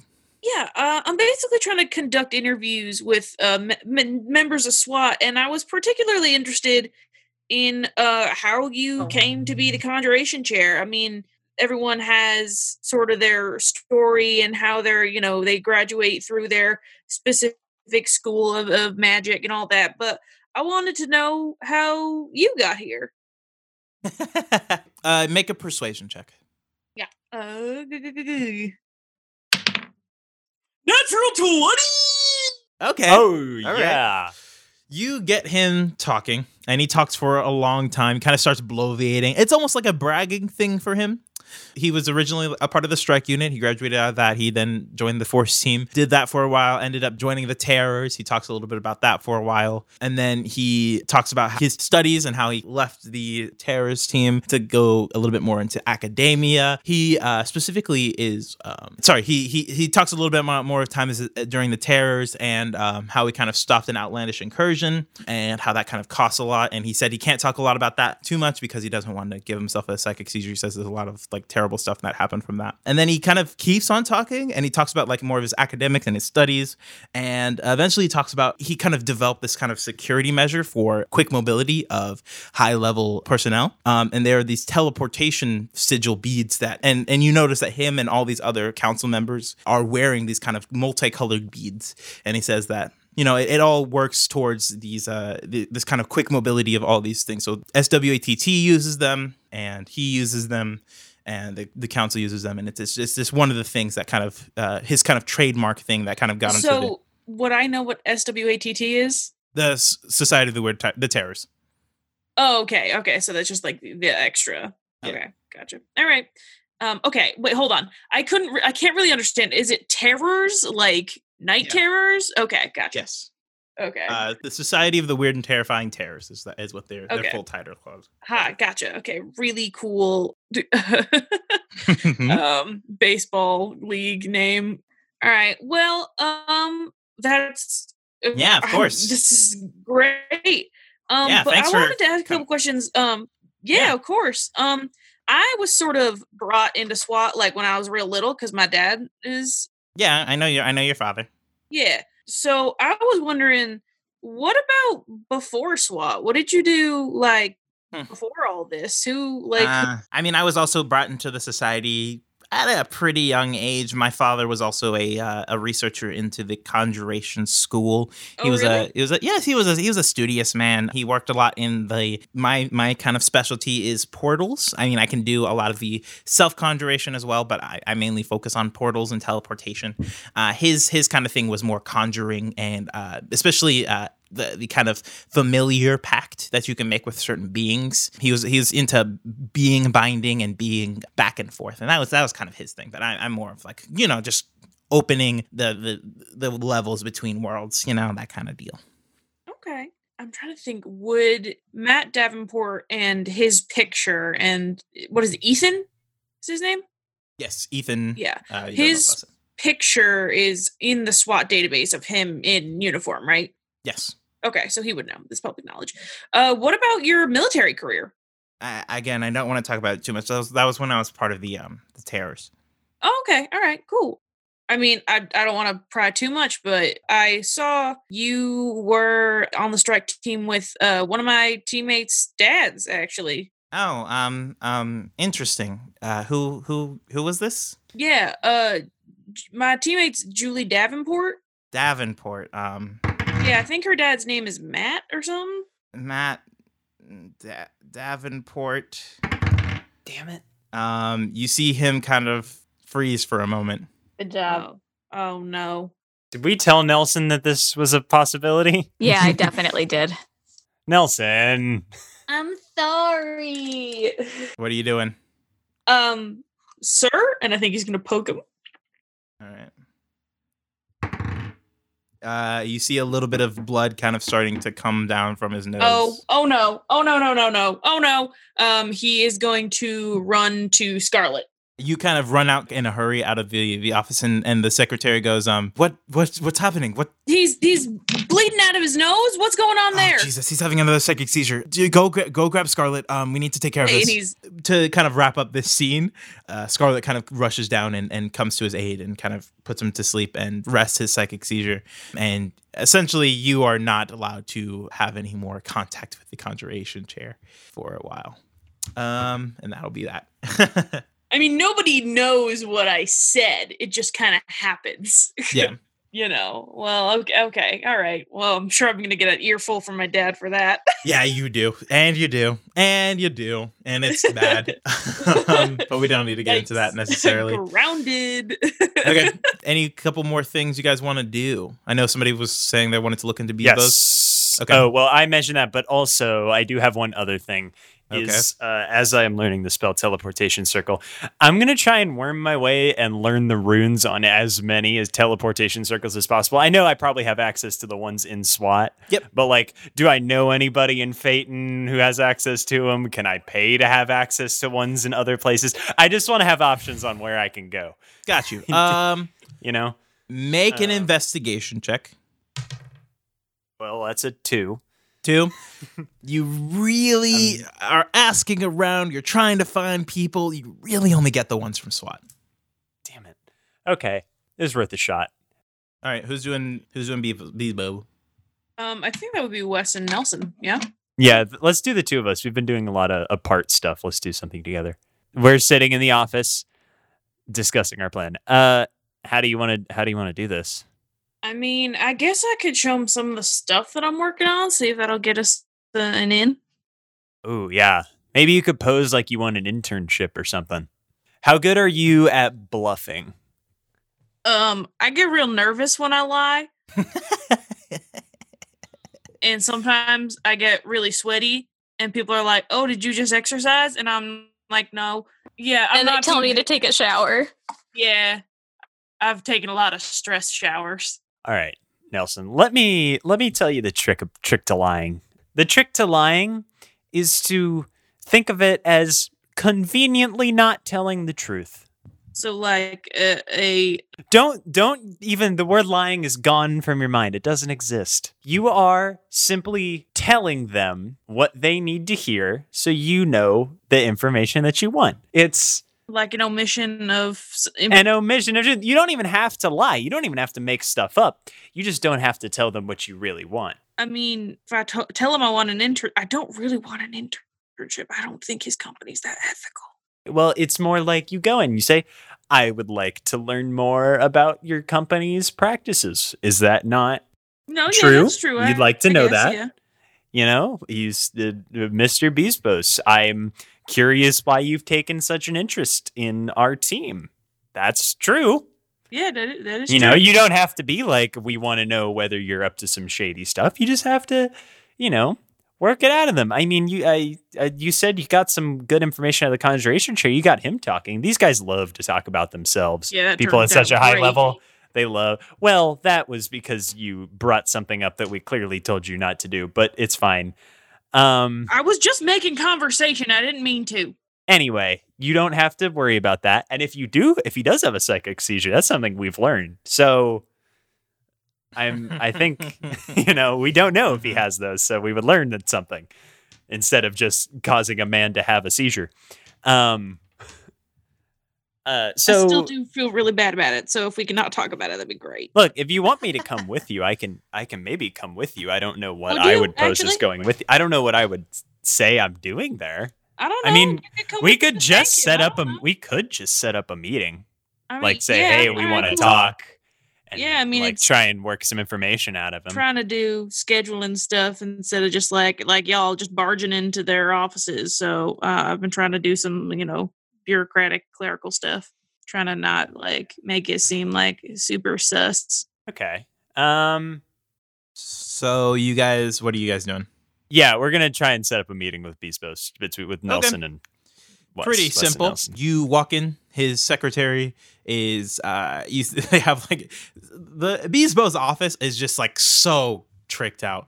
Like it's like a it's like an Apple store on drugs. It is ridiculous. But um, you see a secretary kind of working on this like holographic computer, and uh, as as you kind of walk in, Wes, his computer kind of starts to. Like you see a couple. I like, fizzles assume he has. He does Come have on, hex protection, SWAT. but it's not. We're in SWAT. Yes, he does have hex protection, but it still like registers on his computer. He goes, "What? uh What can I do for you?" Hey, um, I uh, we uh We're here to just talk to you. We wanted to thank you for. Uh, oh, the secretary Yeah, says it is this. the That's not secretary. Bezos. Oh, sorry. I was is like, not, that doesn't yeah. sound like his voice. Nope. I was like, hi. Uh, we'd like to set up a meeting with uh, Mr. Bezos. Doesn't have to be more than five minutes. Just we wanted to thank him for uh, He kind of his help. types away at this computer, and he goes, um, "Yep, he has an availability in about um eight months. eight eight months. Yes, eight months. Uh, So the the other thing we want to talk about, I don't know if this would be able to to get us in quicker, is my friend here uh, wanted to talk about uh, maybe procuring an internship uh, with him in the company. he types away a little bit and says, "The application has been sent to your email, uh, Nelson. Yes." Uh, yeah. Okay. Yeah, the application's been sent to your email. Just fill that out, and we'll get And that then, taken care of. um, on top of that, I was wondering if I could show him a couple of the things that I've been working on in the engineering lab. I have a couple different things that I wanted to show him just to see if he was interested in them. He uh, types a couple more things, and you see this capsule kind of out of the floor, like the floor kind of opens up and then levitates up, and it kind of floats there behind you. Says, "Um, yes, just put them in there, and uh, he'll be able to do that. He might, um, you know, send you a a, a a Skype or Zoom or Facebook message chat thing, and he might be able to do it from his location. He's a very busy man, as you can tell. Uh, sorry, they're still kind of experimental, but I was hoping that he would want to see them in person. Now, I mean, that's that's okay. Yeah, just put it in the capsule. It will send it on over to him into the uh, thing. Yeah, go ahead. Um, I am very busy right now. I still have a lot of emails to send, so if you wouldn't mind, I need to get back to work. Jesus Christ. Um, he's like, yeah, um, yeah, I'll just wait until we get that meeting. Uh, can we schedules a date? Yeah, he gives you a date for. Let's see, guys.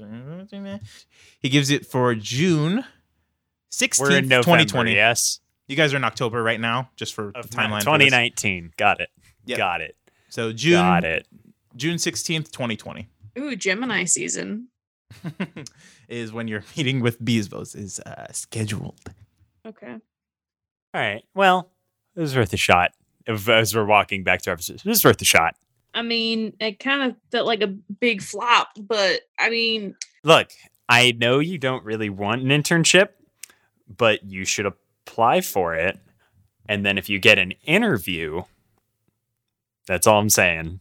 I know I, I wouldn't be able to be there, but you know, maybe I could put some sort of bug in your ear and I could talk you through it or uh, maybe I'll I'll fill it out and see what happens. I'm overly qualified, but I'm sure I could do that. And he's gonna go fuck around Mhm. on his computer and fill out the application. Okay. Um, uh, do you guys do anything else to try to investigate him? Uh, you fill out the application. Um, it gets processed. This you, man is an enigma. Mhm. I'll do There some is- investigating. Like, so I'm, I'm, sh- gosh, all this stuff's probably online. I'm the worst person to be doing this. Um, I can. Uh, I'll help him out with that. He's Okay. Like I don't. He's gonna be like, I don't. I don't. What? Where's the mouse? And it's like, What are you doing? I know where the mouse is. It just doesn't work for it me. It just doesn't work well with him. Um, so what are you doing? I think.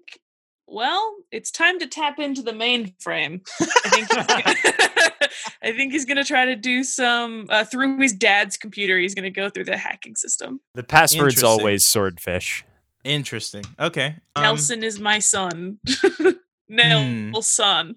I will say for the purposes of this, because you're using your father's computer, uh, there will be some inherent risk, but I will give you a plus. I'll, I'll just say you have advantage. I'll keep watch for him. Yeah, please God, my dad I'm can't keeping catch watch for him. okay, so advantage. Fucking Natural twenty. oh, okay. All right. Uh, you will begin digging deep into you are you are hooked your father is a, a pretty well uh, renowned scientist so he has a lot of access to the swat database you begin chipping into this uh Bezos and you just start digging in and you actually get into his emails make an investigation show me check. the email. um. Okay. Investigation. Mhm. Uh, that's uh, uh, uh, 10, 10. That's ten. 10 uh you kind of start clicking around. There's just a lot of emails. There's a lot of stuff here. Uh you show that there's a lot uh he seems to be moving a lot of assets around. Like he's planning for a lot of different uh new innovations that he's kind of working on. Um Um, I think I'm gonna look for any information about the Fey Queen, or like anything related to like other world, like trying to use like keywords, Mhm. like make a make a google check Yep. oof, that's not good. Uh, ten. 10 Yeah, but what if you did a Bing check instead? Ooh. Ew, gross uh you don't really find anything about the Fey Queen Can I No. find anything Can't in his him. emails about the Fey Queen? uh, i was i was using that that google check to search through his emails google is like a searching Yeah. Oh, okay. That's why it's- search. Okay. yeah but i wanted to be funny Um, what else are you looking for let's look. You are into his emails. I'm in Jeff Bezos's emails. I feel like I should like be a dick and like change his password. I shouldn't. That's super. Look- That's super rude. Um, Wes leans in and says, like, I heard he's getting a divorce. look up to like attorneys. like, Uh, are you actually? no. Um, I'm trying to think of other things. What else do we want to? What else do we want to know about him? I don't. I don't know. Uh, Google investigations team. Ooh, ooh, ooh. That's good. Yeah, yeah, yeah, yeah, yeah. Make another Google check. Hot dog. That is a unnatural twenty. Um, you search around and you don't find anything specifically. Oh, you do actually. You find one email. Um, and it's dated back in. Oh, this timeline is gonna get messy, guys. If I don't get this timeline right, it's not because I'm giving you guys a clue or anything. It's because I just don't. I, I'm not doing this right. Uh, back in July, um, about your uh, your trip to Kansas City and kind of the the information about that, and uh, it, it's an email chain between the entire council, uh, kind of talking about what they should do uh, Oh, about shit. Oz. That's some good dirt. Um, what does it say? Who's saying what? Um, it, it's it's all very official and very like uh, metered uh, responses uh, as you would through email con- conversation. There's no T within it, but it does say like we should do our best to kind of protect the the Ozland and, and it should remain sealed under the investigations uh, confidential sector. Uh, can I target my name? Your name. Yeah. Nelson Bigby. Oh crap! Wait, wait, wait, wait. Nelson didn't Make- know the name of Oz. Oh yeah. yeah, you wouldn't have. Yeah, you wouldn't have. Oh shit! Nelson 'cause just you- found out about that. Yep. Yeah. Oh, shit. Yeah. Nelson, what did you find? I don't know. What am I? What am I? What am I doing? Okay, so you're you're doing you're looking for yourself now. Yeah. Make uh make another Google check. No, but That is, Nelson just. uh, oh shit. 19. 19 Mm-hmm. You find because you're using your father's computer you find emails between your father and him and it seems like he was helping help on some project and you find your name spouted throughout this Can I figure It's- out what that project is? make an uh, just make an intelligence check Okay. to kind of make sense of it because it is very kind it is almost very cryptic That is 21.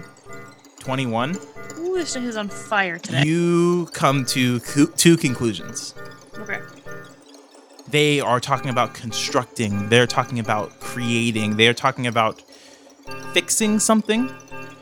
Either your father is planning on experimenting on you, just from like your perspective, or he made a clone of you, or something along those lines. You cannot tell. Um, he but it's immediately unnerving. out an email and erases all the cookies and the search history. Okay, make a uh, make one more hacking check to clean up your trace. Actually, no, this would be a tech saving throw. Sorry. That's tech saving throw. Okay. Is a sixteen. Plus. You think you do a great job. Um, I I have to go. I have I have to I have to go. What did Nelson? What did you find? I um I'm not sure. I have to go. I, I'm not sure. I'll get back to you. I have to go. Bye. Uh, see ya. Okay, Don't touch my dad. Don't touch my dad. You should really get out of here. I have I have we're leaving. This is as we're walking out. I'd Yes. say. I'd say. yeah. Um I just I, I have to go. And he he starts running down the hall. mhm. How tall is Nelson? This is a He's weird 6'1". question. He's a tall Okay, so he's taller than me. Yeah, Yeah. I figured he was like a very like one of those seventeen-year-olds who yeah, is he's a he's a like very tall but has no Yeah. muscle on him. Yeah, I mean he's he's just has, like natural strength, but he's not like yeah, built. He's just like he has like lean muscle. yeah. Okay. What do you What do you do? Uh, cell phone. Call my dad. Where is he? Uh, he goes, um, Nelson, um, uh, what's what's the what's the Dad, deal? where I'm, are I'm- you? I'm out in the field. I'm collecting samples for this. Uh, these um, what are they called? Uh, basilisks. Yeah, we're trying to figure out if we can figure out some way to reverse engineer some of their. Uh, when are you gonna be back? Um, I'll probably be back in about a week. You're you're okay, right? You got I I, Wait, I no, made Dad, I have to talk and- to you. I mean, um, you got me on the phone right now, Nelson. I mean, it's important. I don't. What? Can I come see you on the field? No, no, Nelson. It's it's very very dangerous. Um, just just wait. I, I'll be back in a week. Dad, this is like. Am I? What is wrong with me? Nelson, Nelson, what are you what are you what are you getting on about? Um, I. Dad, what happened after the accident? Well, Nelson, Nelson, you know what happened after the accident. Well, You- Dad, I just sort of woke up and you were just like, oh, you know, like, what? Am I? I guess. Am I a person? He says, Nelson, just uh, stop with that that nonsense talking now. I, No, I could- Dad. This is. I told you it was important. Like, what? you're talking nonsense, Nelson. Now, now, for real, I am very busy. I, I need you to. I, I really need to go. I can talk to you when I get back. Okay. And I hang up, like just irreverent. I don't even say anything else. Just fine. Click. Okay. Cool. All right. Uh, any anything else anybody want to do? I want Uh, to go to the library. Okay, Julie, going to the library. What are you doing? She wants she wants to look up a book about birds. You want to look about birds? Yeah, about phoenix birds. oh my god, I thought you were joking. oh, okay, about phoenixes. Okay, just make a history check. I was that was actually Actually, no, sorry, this I would be an didn't know arcana that. check. 16, uh, 15, sorry. 15 arcana Yep. okay you pretty much get the general well-known knowledge about phoenixes they are kind of this undying spirit that when they die they reincarnate themselves they They're born keep- from their own ashes. burn from their own ashes that kind of deal nothing entirely strange you you when, when you're doing this search obviously I, I think you're keeping amber in mind so you kind of look into the phoenix uh, Yes. it's called the phoenix curse when you're kind of reading through it and it's kind of the same deal where the powers and some of the emotion a, par- a part of the personality is kind of carried on throughout the matriarchal line of that and i will say with your with your uh, 15 arcana check you kind of get a sense of how the cycle works. It, it's a very convoluted cycle, but it has to do with kind of the seasons we're in and the power levels, quote unquote, of the different offspring and the number of offspring. And there's there's like a math to it, but there's, they've kind of figured out a little bit of how it kind of transfers and works. Okay. But it does it does always transfer post mortem. Okay. There's never a time where it transfers before the death of the matriarch. So what are they before they eh, they get these powers? People. But like, are they better at certain types of fields of magic, or again, it depends on the kind of power level in the season. So if, if the offspring that was stronger in fire magic and in evocation, that kind of deal, then during the summer, if the matriarch were to pass, that would then pass on to the person strongest in that. Okay. Thank you. Thanks for my Um, third book. Yeah, and I will also say that you you get a little bit more sense of like kind of the quirks of Amber. There there are like lots of tellings of like the different kind of things that just like the the day to day interesting. What are what are the quirks? I want to know these. Let me look it up. Thank you. Make one more history check. I'm not gonna give this to you for free. 18. Son of a bitch. All right. Aha. Look it up, O'Neill. yeah, make a Google check, bitch.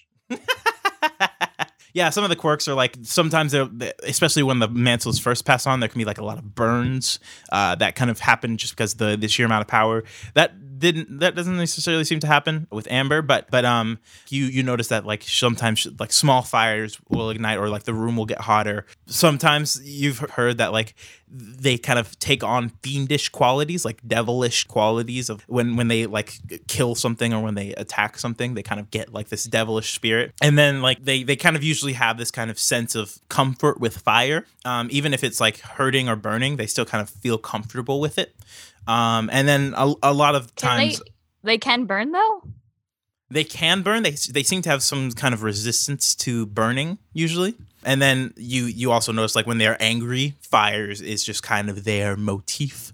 Um, Yeah, well, their I- I eyes th- like eyes can get aflame sometimes and like stuff like that. Um, and also you you you notice that like a lot of these people are described as brave but also reckless. But yes, that is what you learn about the Phoenix curse and the Phoenix itself. All right. Is anybody else doing anything? Nelson is going to fucking just hole himself up and I will say on his because of how this kind of played out, I will say that that conversation you had is bumping up right against uh, your next mission, the one that will be upcoming. so he's arc. gonna like hole up and finish up his like big project. Okay, cool. Hello, this is your DM here. DM obviously stands for Dream Machine. Come with me and you'll see an entire world of. Ma- oh, and we got copyright striked. Uh, thanks so much for listening to this episode. You might be wondering how we got here. If you like what we do and you like the show, uh, tweet about it using the hashtag YMVW and we'll use your name in the show. Um, also, follow us on Instagram and Twitter, and you can uh, follow us on what we're doing with the show and the interesting changes coming up. Thanks so much for sticking with us uh, in our kind of uh, one week break we took off there. We were having a lot of technical difficulties with this recording. As you can tell, we lost some audio files. It kind of got into a mess. But uh, hopefully next week we should be back on track as far as episode goes. Uh, we've also made this one a little bit longer, obviously, the last one too, uh, to kind of make up for that. So I hope you guys uh, enjoy. Um, I hope a lot of you had a good weekend. Um, I know a lot of people were out protesting and demanding justice for Breonna Taylor. Keep up the good fight, but also make sure you guys are keeping yourselves safe. Um, and yeah, that's pretty much all I had for this week. Nothing crazy. Um, just wanted everybody to know that you are loved and uh, Black Lives Matter. Yeah. All right. Uh, we'll let you get back into this episode. And now we get to what you guys did uh, as far as investigation goes over these past three and a half ish, four months. So, um, you guys were sent out on missions that were pretty standard, but as part of the investigations team, your missions came down from the bureau themselves instead of the council. Uh, the, the, the council still So, can assign like, missions. Easy stuff. So like an elf ate my homework, or like you know. I will get to it, and this is how this will work. Essentially, you guys did three bigger missions during your time in SWAT. So the way this will work is, I will give you guys a scenario, and then I will have each of you roll. You'll give me one roll, telling me what you will do, and then I will, uh, depending on the role, I will give you whatever information, and then the next person can act on it, and we will go until you guys uh, either complete your mission or fail your mission, or however you do. And then if you complete it to a certain amount, I will award you a certain dollar amount that you will be able to carry on to this next arc. So. Are your we fir- level ten yet? Quick question. yeah, you guys are level 10. All right. So, this first mission you guys are put on from the Bureau itself. Uh, there seems to be a larger than normal amount of livestock deaths in uh, Bajío, which is a region in central Mexico. Um, Chupacabra. you were called in. Uh, that you were called in uh, because it seemed to be a larger amount of death in goats, and that that makes them think that maybe it was an outlander or some kind of chupacabra kind of thing. Um, although there were other large amounts in other livestock in the area. So, who would like to make the first roll? Um, I And what are you doing? Uh, Nelson is gonna look into just like numbers and like farming almanacs, and then go through and walk through the fields where the livestock have gone missing and try to find any like major little details. Okay. Uh, for the purpose of this, go ahead and just make a, an intelligence check. 20, 22. On 22, I will. Yes, uh, you do a lot of research. Uh, so the, the the large deaths in uh, goats is not necessarily irregular because there is just a large. There's more goats in this area as livestock than there is some of these other livestock that are more commonly spread out through the other things. So goats being a problem isn't necessarily showing that it is a specific creature that is specifically targeting goats, more so than they just have a lot of goats here. Um, I will also say that with that investigation check and the kind of uh, patterns you are seeing, you uh, eventually stumble upon a uh, a pack of wild gnolls uh, that have somehow made their oh way to shit! to uh, Gaia, and they are the ones who are kind of taking out these livestock. So I'm going to need all of you to roll uh, an attack using your standard whatever attack thing. That is another 22. Okay, Nels, uh, Wes and Julie, We're just rolling a d20 and adding our spell, my spell modifier. your spell attack modifier. Yeah, Uh, unnatural 20. Julie. I are there goats nearby? Question. Yes. I really like the goats. Okay. Okay. All right. Uh, Julie go ahead and make likes your goats. I I really like the goats. Oh, okay. They're the crit fail. Okay. Uh, Oh. luckily, it's it's it's it's just with two out of three. So you guys uh, eventually dispatch. Julie is kind of useless in this fight, but uh, kind of stumbling and not knowing how to deal with these gnolls. Um, but eventually, you guys do dispatch of this gnoll thing. Nelson, with that investigation check you made earlier, some of the claw marks don't necessarily that you kind of found on these livestock don't necessarily match up to gnolls specifically. So Wes or Julie, what are you guys doing? I'd like to. This is Mexico, yes? Yes. I'd like to find one of the farmers who speaks English, Uh huh. possibly, because I don't speak Spanish, Yep. and ask them about if they've seen anything in particular weird. Like, not. Like, I'm, I'm searching for things that aren't gnolls. Like, whatever it specifically is that isn't gnoll ish, I'm sure Nelson pointed out to us. Okay. Uh, Like, make, whatever that specific element is. Make a persuasion check. Uh, 3 plus 9, 12. 12 you find a man he, he speaks pretty pretty okay english and he kind of describes to you the the scenario but he he kind of just wants this problem dealt with and he sees you guys as kind of a government oversight thing mind you these are like mundane people Yeah. and he kind of just wants the entire thing closed so he he, he just kind of gives you vague ideas of what it is uh, that Okay. this thing could also be julie Can I try to follow the tracks? Can I like look for tracks and hopefully follow them? make a survival check Thirteen. 13 just what you needed you uh, kind of follow the tracks and you find that there's another like gnoll nest almost but this time there is this outlandish creature the chupacabra that has been kind of leading this charge and they The and the gnolls have specifically been killing the livestock to bring it to this being and you guys fight it everybody make an attack 18. 18 Natural 20. natural Ooh. 20 What am I adding to this? Uh, your attack modifier so your dex and then proficiency and attack all that stuff Whatever your highest attack Highest attack modifier be. is. Okay, eighteen. 18. You guys eventually dispatch of all the gnolls and call in some SWAT brigades and take down the chupacabra. And you all are awarded $1,000 on top of whatever you would have cost and spent and cost and spent, et cetera, et cetera, et cetera. So you guys have an, an additional $1,000 for this next mission. Next scenario. There seems to be a mysterious collapse of a coal mine in Virginia, uh, leading to a pretty sizable amount of deaths of coal miners. What are you guys doing? Perfect. The accent fits in amazing. Yep. um, We we let Nelson lead on this one. oh, great, because he's so charismatic. Nelson is going to go. Oh, sorry, sorry, sorry, sorry, sorry, sorry. Uh, when you guys arrive, the coal mine head is reluctant to let you guys investigate his coal mine. Okay, so normally with uh, coal mining, there's normally like a village where all like the miners work. Yep. Um, and I think Nelson is going to interview people who were involved in the collapse Mhm. and uh, if there's any survivor, were any people killed? You know, uh, what is the management done? Have they like issued any uh, statements about it? How, how is this being handled from a um, managerial standpoint? Okay, make a persuasion check. Uh, two. Oh, two? Okay. They give you the cold shoulder. You are not given the light of day. They see you as kind of outsiders, and you guys are actually kind of threatened uh, with like force um, during your the th- investigation. Any charisma checks uh, have a negative three ongoing throughout this investigation. I'm gonna sneak into the mine at night with knowledge of Julie and Nelson. They know I'm doing this. I'm gonna polymorph myself into a giant badger and go down into the mine and Okay. do some digging Make a stealth check. as a badger.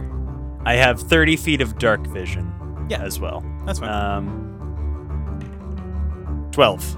12 yeah it's not really that big of a deal especially in your badger form you almost get like shot at by uh, one of the residents at the, uh, the coal mining facility but uh, you eventually sneak into the coal mine and uh, begin digging around and investigating make a perception check with your badger form Yeah.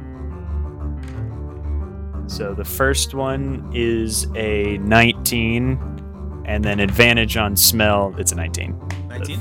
Uh, Yeah. You kind of start digging around and you start to feel tremors in the earth, um, and you eventually discover that there is a a, sli- a pretty sizable cluster of earth elementals that have suddenly moved into this one concentrated area.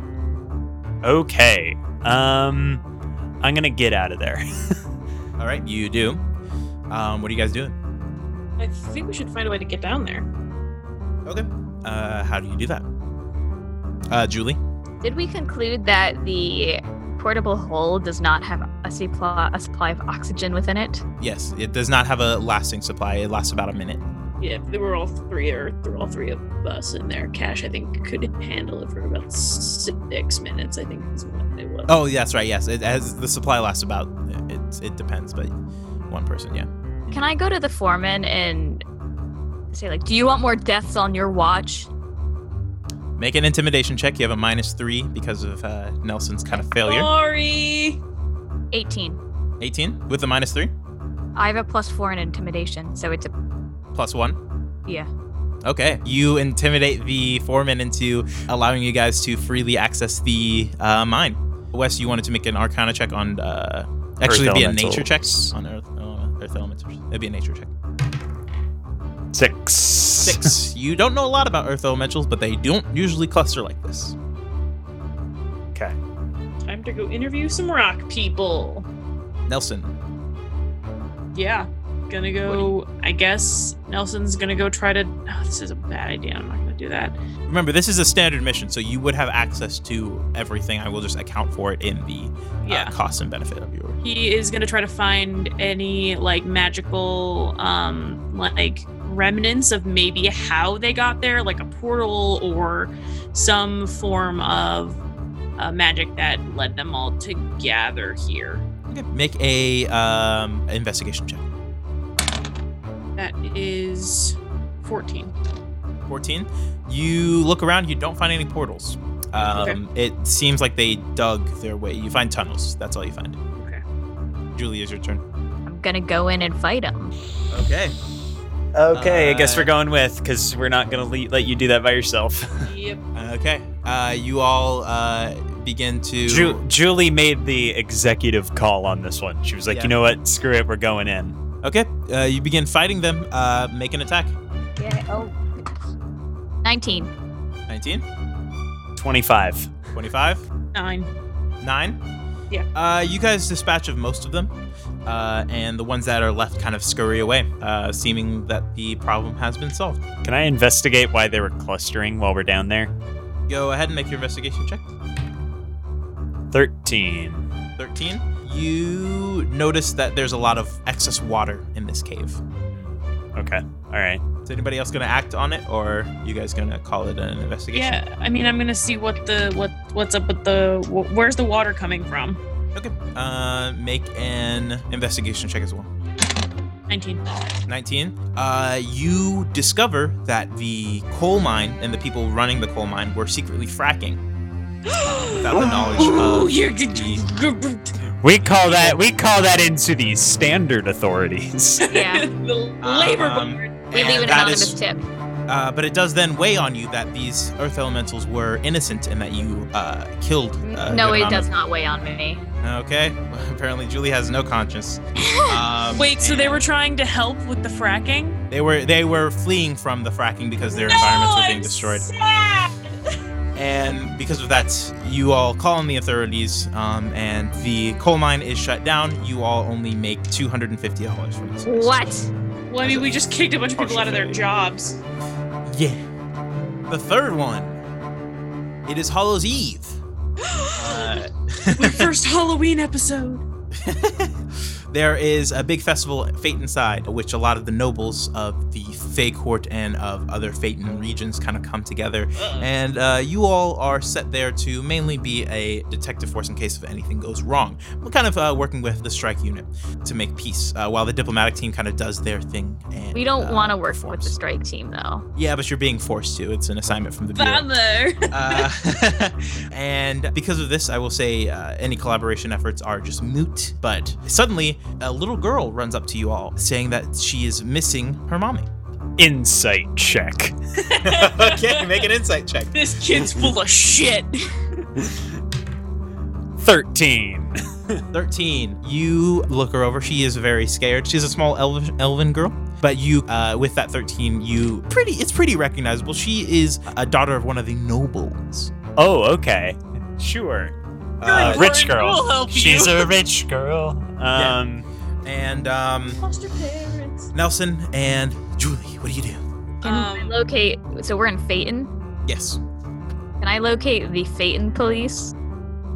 Um, the or local are we the Phaeton police? I mean, you guys are you guys were specifically called in to uh, solve mysteries, so I don't know if pawning this one off would be. Um, I But, think uh, I'll uh-huh. Try to find the parent. Yeah, go ahead. Make a survival check Survival. for tracking. Uh, 16. 16. It was a pretty low DC. You've managed to find them pretty instantly. The problem is that they already have a little girl, the same one. Motherfucker. Julie, what do you do? I'm I'm gonna look real hard at the other little girl. Make an insight check. 16. 16. You compare the two. Th- That little girl doesn't seem like you, you kind of notice some strange mannerisms coming from that little girl. You're not quite sure what that means, but it doesn't seem like she's the correct one that that's with them. I instruct Wes to look further. I look further based on my captain's orders. Uh, Arcana check. Eleven. 11. Wasn't a very high check, thank goodness. With the information that's presented to you, it is clear that this girl is a doppelganger, but a child doppelganger. And when you kind of reveal this information, the little girl doppelganger begins to cry a lot. Oh, did you lose your doppelganger parents? Uh, Nelson, what do you do? Um, I'm trying to think. Do I know anything about doppelgangers and how Make to an make them check. not look like doppel, not look like people anymore? Uh, make a Arcana. Yeah, 19. 19. Uh, you you kind of think back to the research you've done on doppelgangers before. Normally, if a if a small doppelganger has been lost or replaced or ousted from their clan, uh, they will try to assume the role of a small child and then just be kind of raised with the that family. Um, usually, That's though, terrifying. yes, um, and usually removing in some instance the child. You think it is a very lucky stroke that this child was not killed um, and then replaced. We we want another pet. Do we do we know that if doppelgangers are naturally evil, or are they sentient, or are they just like a monster who just like Uh, they are sentient Takes in a the form almost, of other al- creatures. almost masquerading sense. Um, that they can kind of almost, and and this is more like very a parasite than a Yeah, kind of. Okay. Because I was gonna say, well, just take her to a magical group home, but then I would like like me, but then I'm like, nah, I should probably kill one of those kids and become that kid. Um. Okay. Uh. But they are. Well, they, I their, don't. their alignment is neutral. I will give you that. Uh, I don't want to kill this child. We did just kill a bunch of innocents. Yeah. Why don't we take her to SWAT prison? uh, you take her to SWAT prison. Make a persuasion check for the little girl. Uh, twenty-five. 25.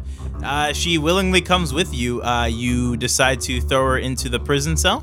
maybe not at least for now and then we go find someone who has better experience with this type of thing because we're look we we we we find experts and we use them Okay, you guys are the investigation team. This is your job.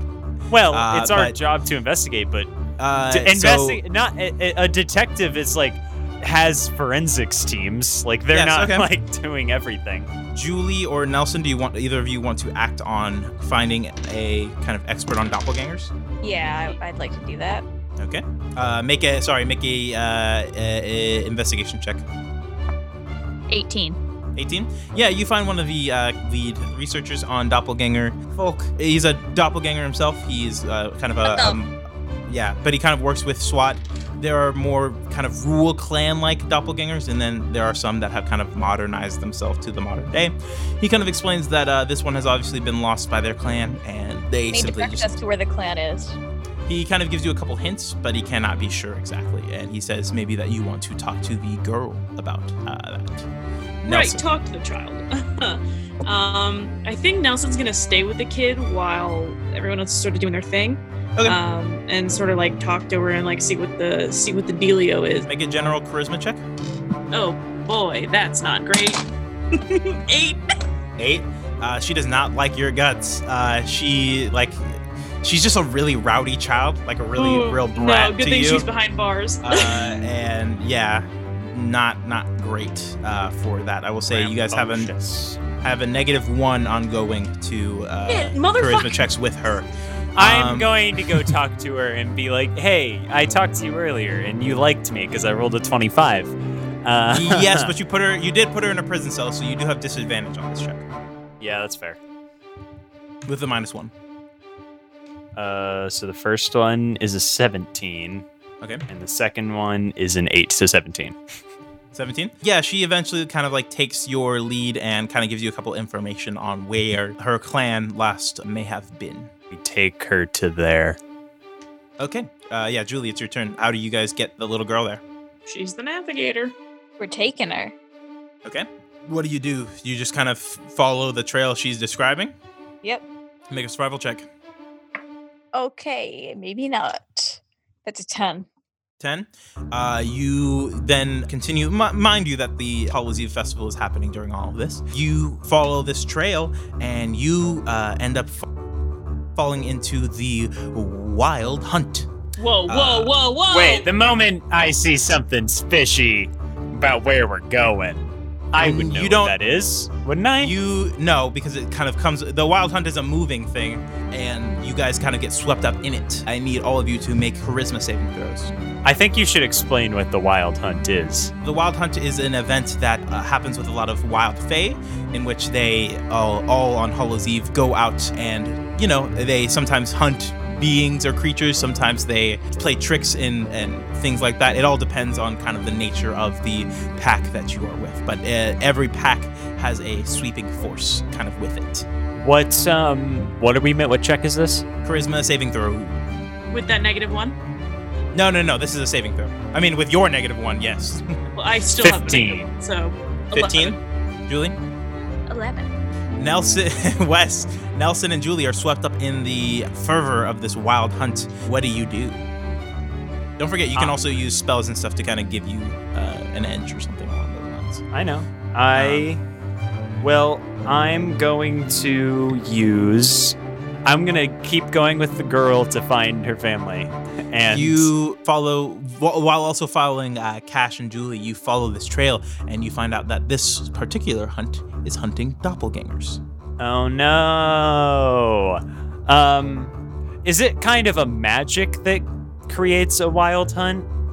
Yes, it's a it's a it's an aura almost. That's why it was a charisma saving throw. It kind of impresses its will upon the the pact members. It's kind of a, a feeling. All in general. I'm going to bomb a 5th level dispel magic at Cash and Julie. Uh, so Cash is over One- at the carnival game. Or Cash. Um I Cash mean is Nelson doing his and own Julie. thing. So you'll have to do a dispel magic per each. Oh, well, I have Yes. two fifth level spell Um, slots. Sure. So sure. yes, you dispel the effect on them, and they kind of come to their senses. And what do you guys do to prevent death of these doppelgangers? We're going on a Schindler's List rescue mission. Intimidation. Or like, are the people here? Uh, they, I mean, you're you're still like with this pact, and they're just kind of riled up and rolling towards these doppelgangers. I would like to intimidate them out of this state of mind, please. Okay, you are going to make a intimidation check against the power of the hunt. 19. You managed to uh, just barely persuade them from a- attacking these doppelgangers, and the little girl is reunited with her doppelganger family. The only problem is you then turn into the hunt. Can I use while that's happening? Can I get so, out? Oh, it's Nelson's turn. But Well, I I'm actually going to need all of you to make an attack uh, roll to see how you guys uh, end up natural twenty back. again. 24. Ah! Woo! 24. I love 24? this dice. It's so And Julie? chaotic. 12. 12. Uh, Julie kind of is still reeling from the effects of this hunt and kind of the psychological uh, implications of just wanting to hunt and kill. Almost reeling off of her army militaristic mind. So she is less effective, but you two, uh, Wes included, kind of uh, managed to fend them off and escape this hunt. And you all are given $1,500 extra onto this next mission. Oh, dog. Because it was it because we didn't kill any innocents this time. Kill any innocents, you managed to escape, and you managed to save the doppelganger. Three. Three Wes donates five hundred dollars to an Earth Elemental Awareness charity. sure. Uh,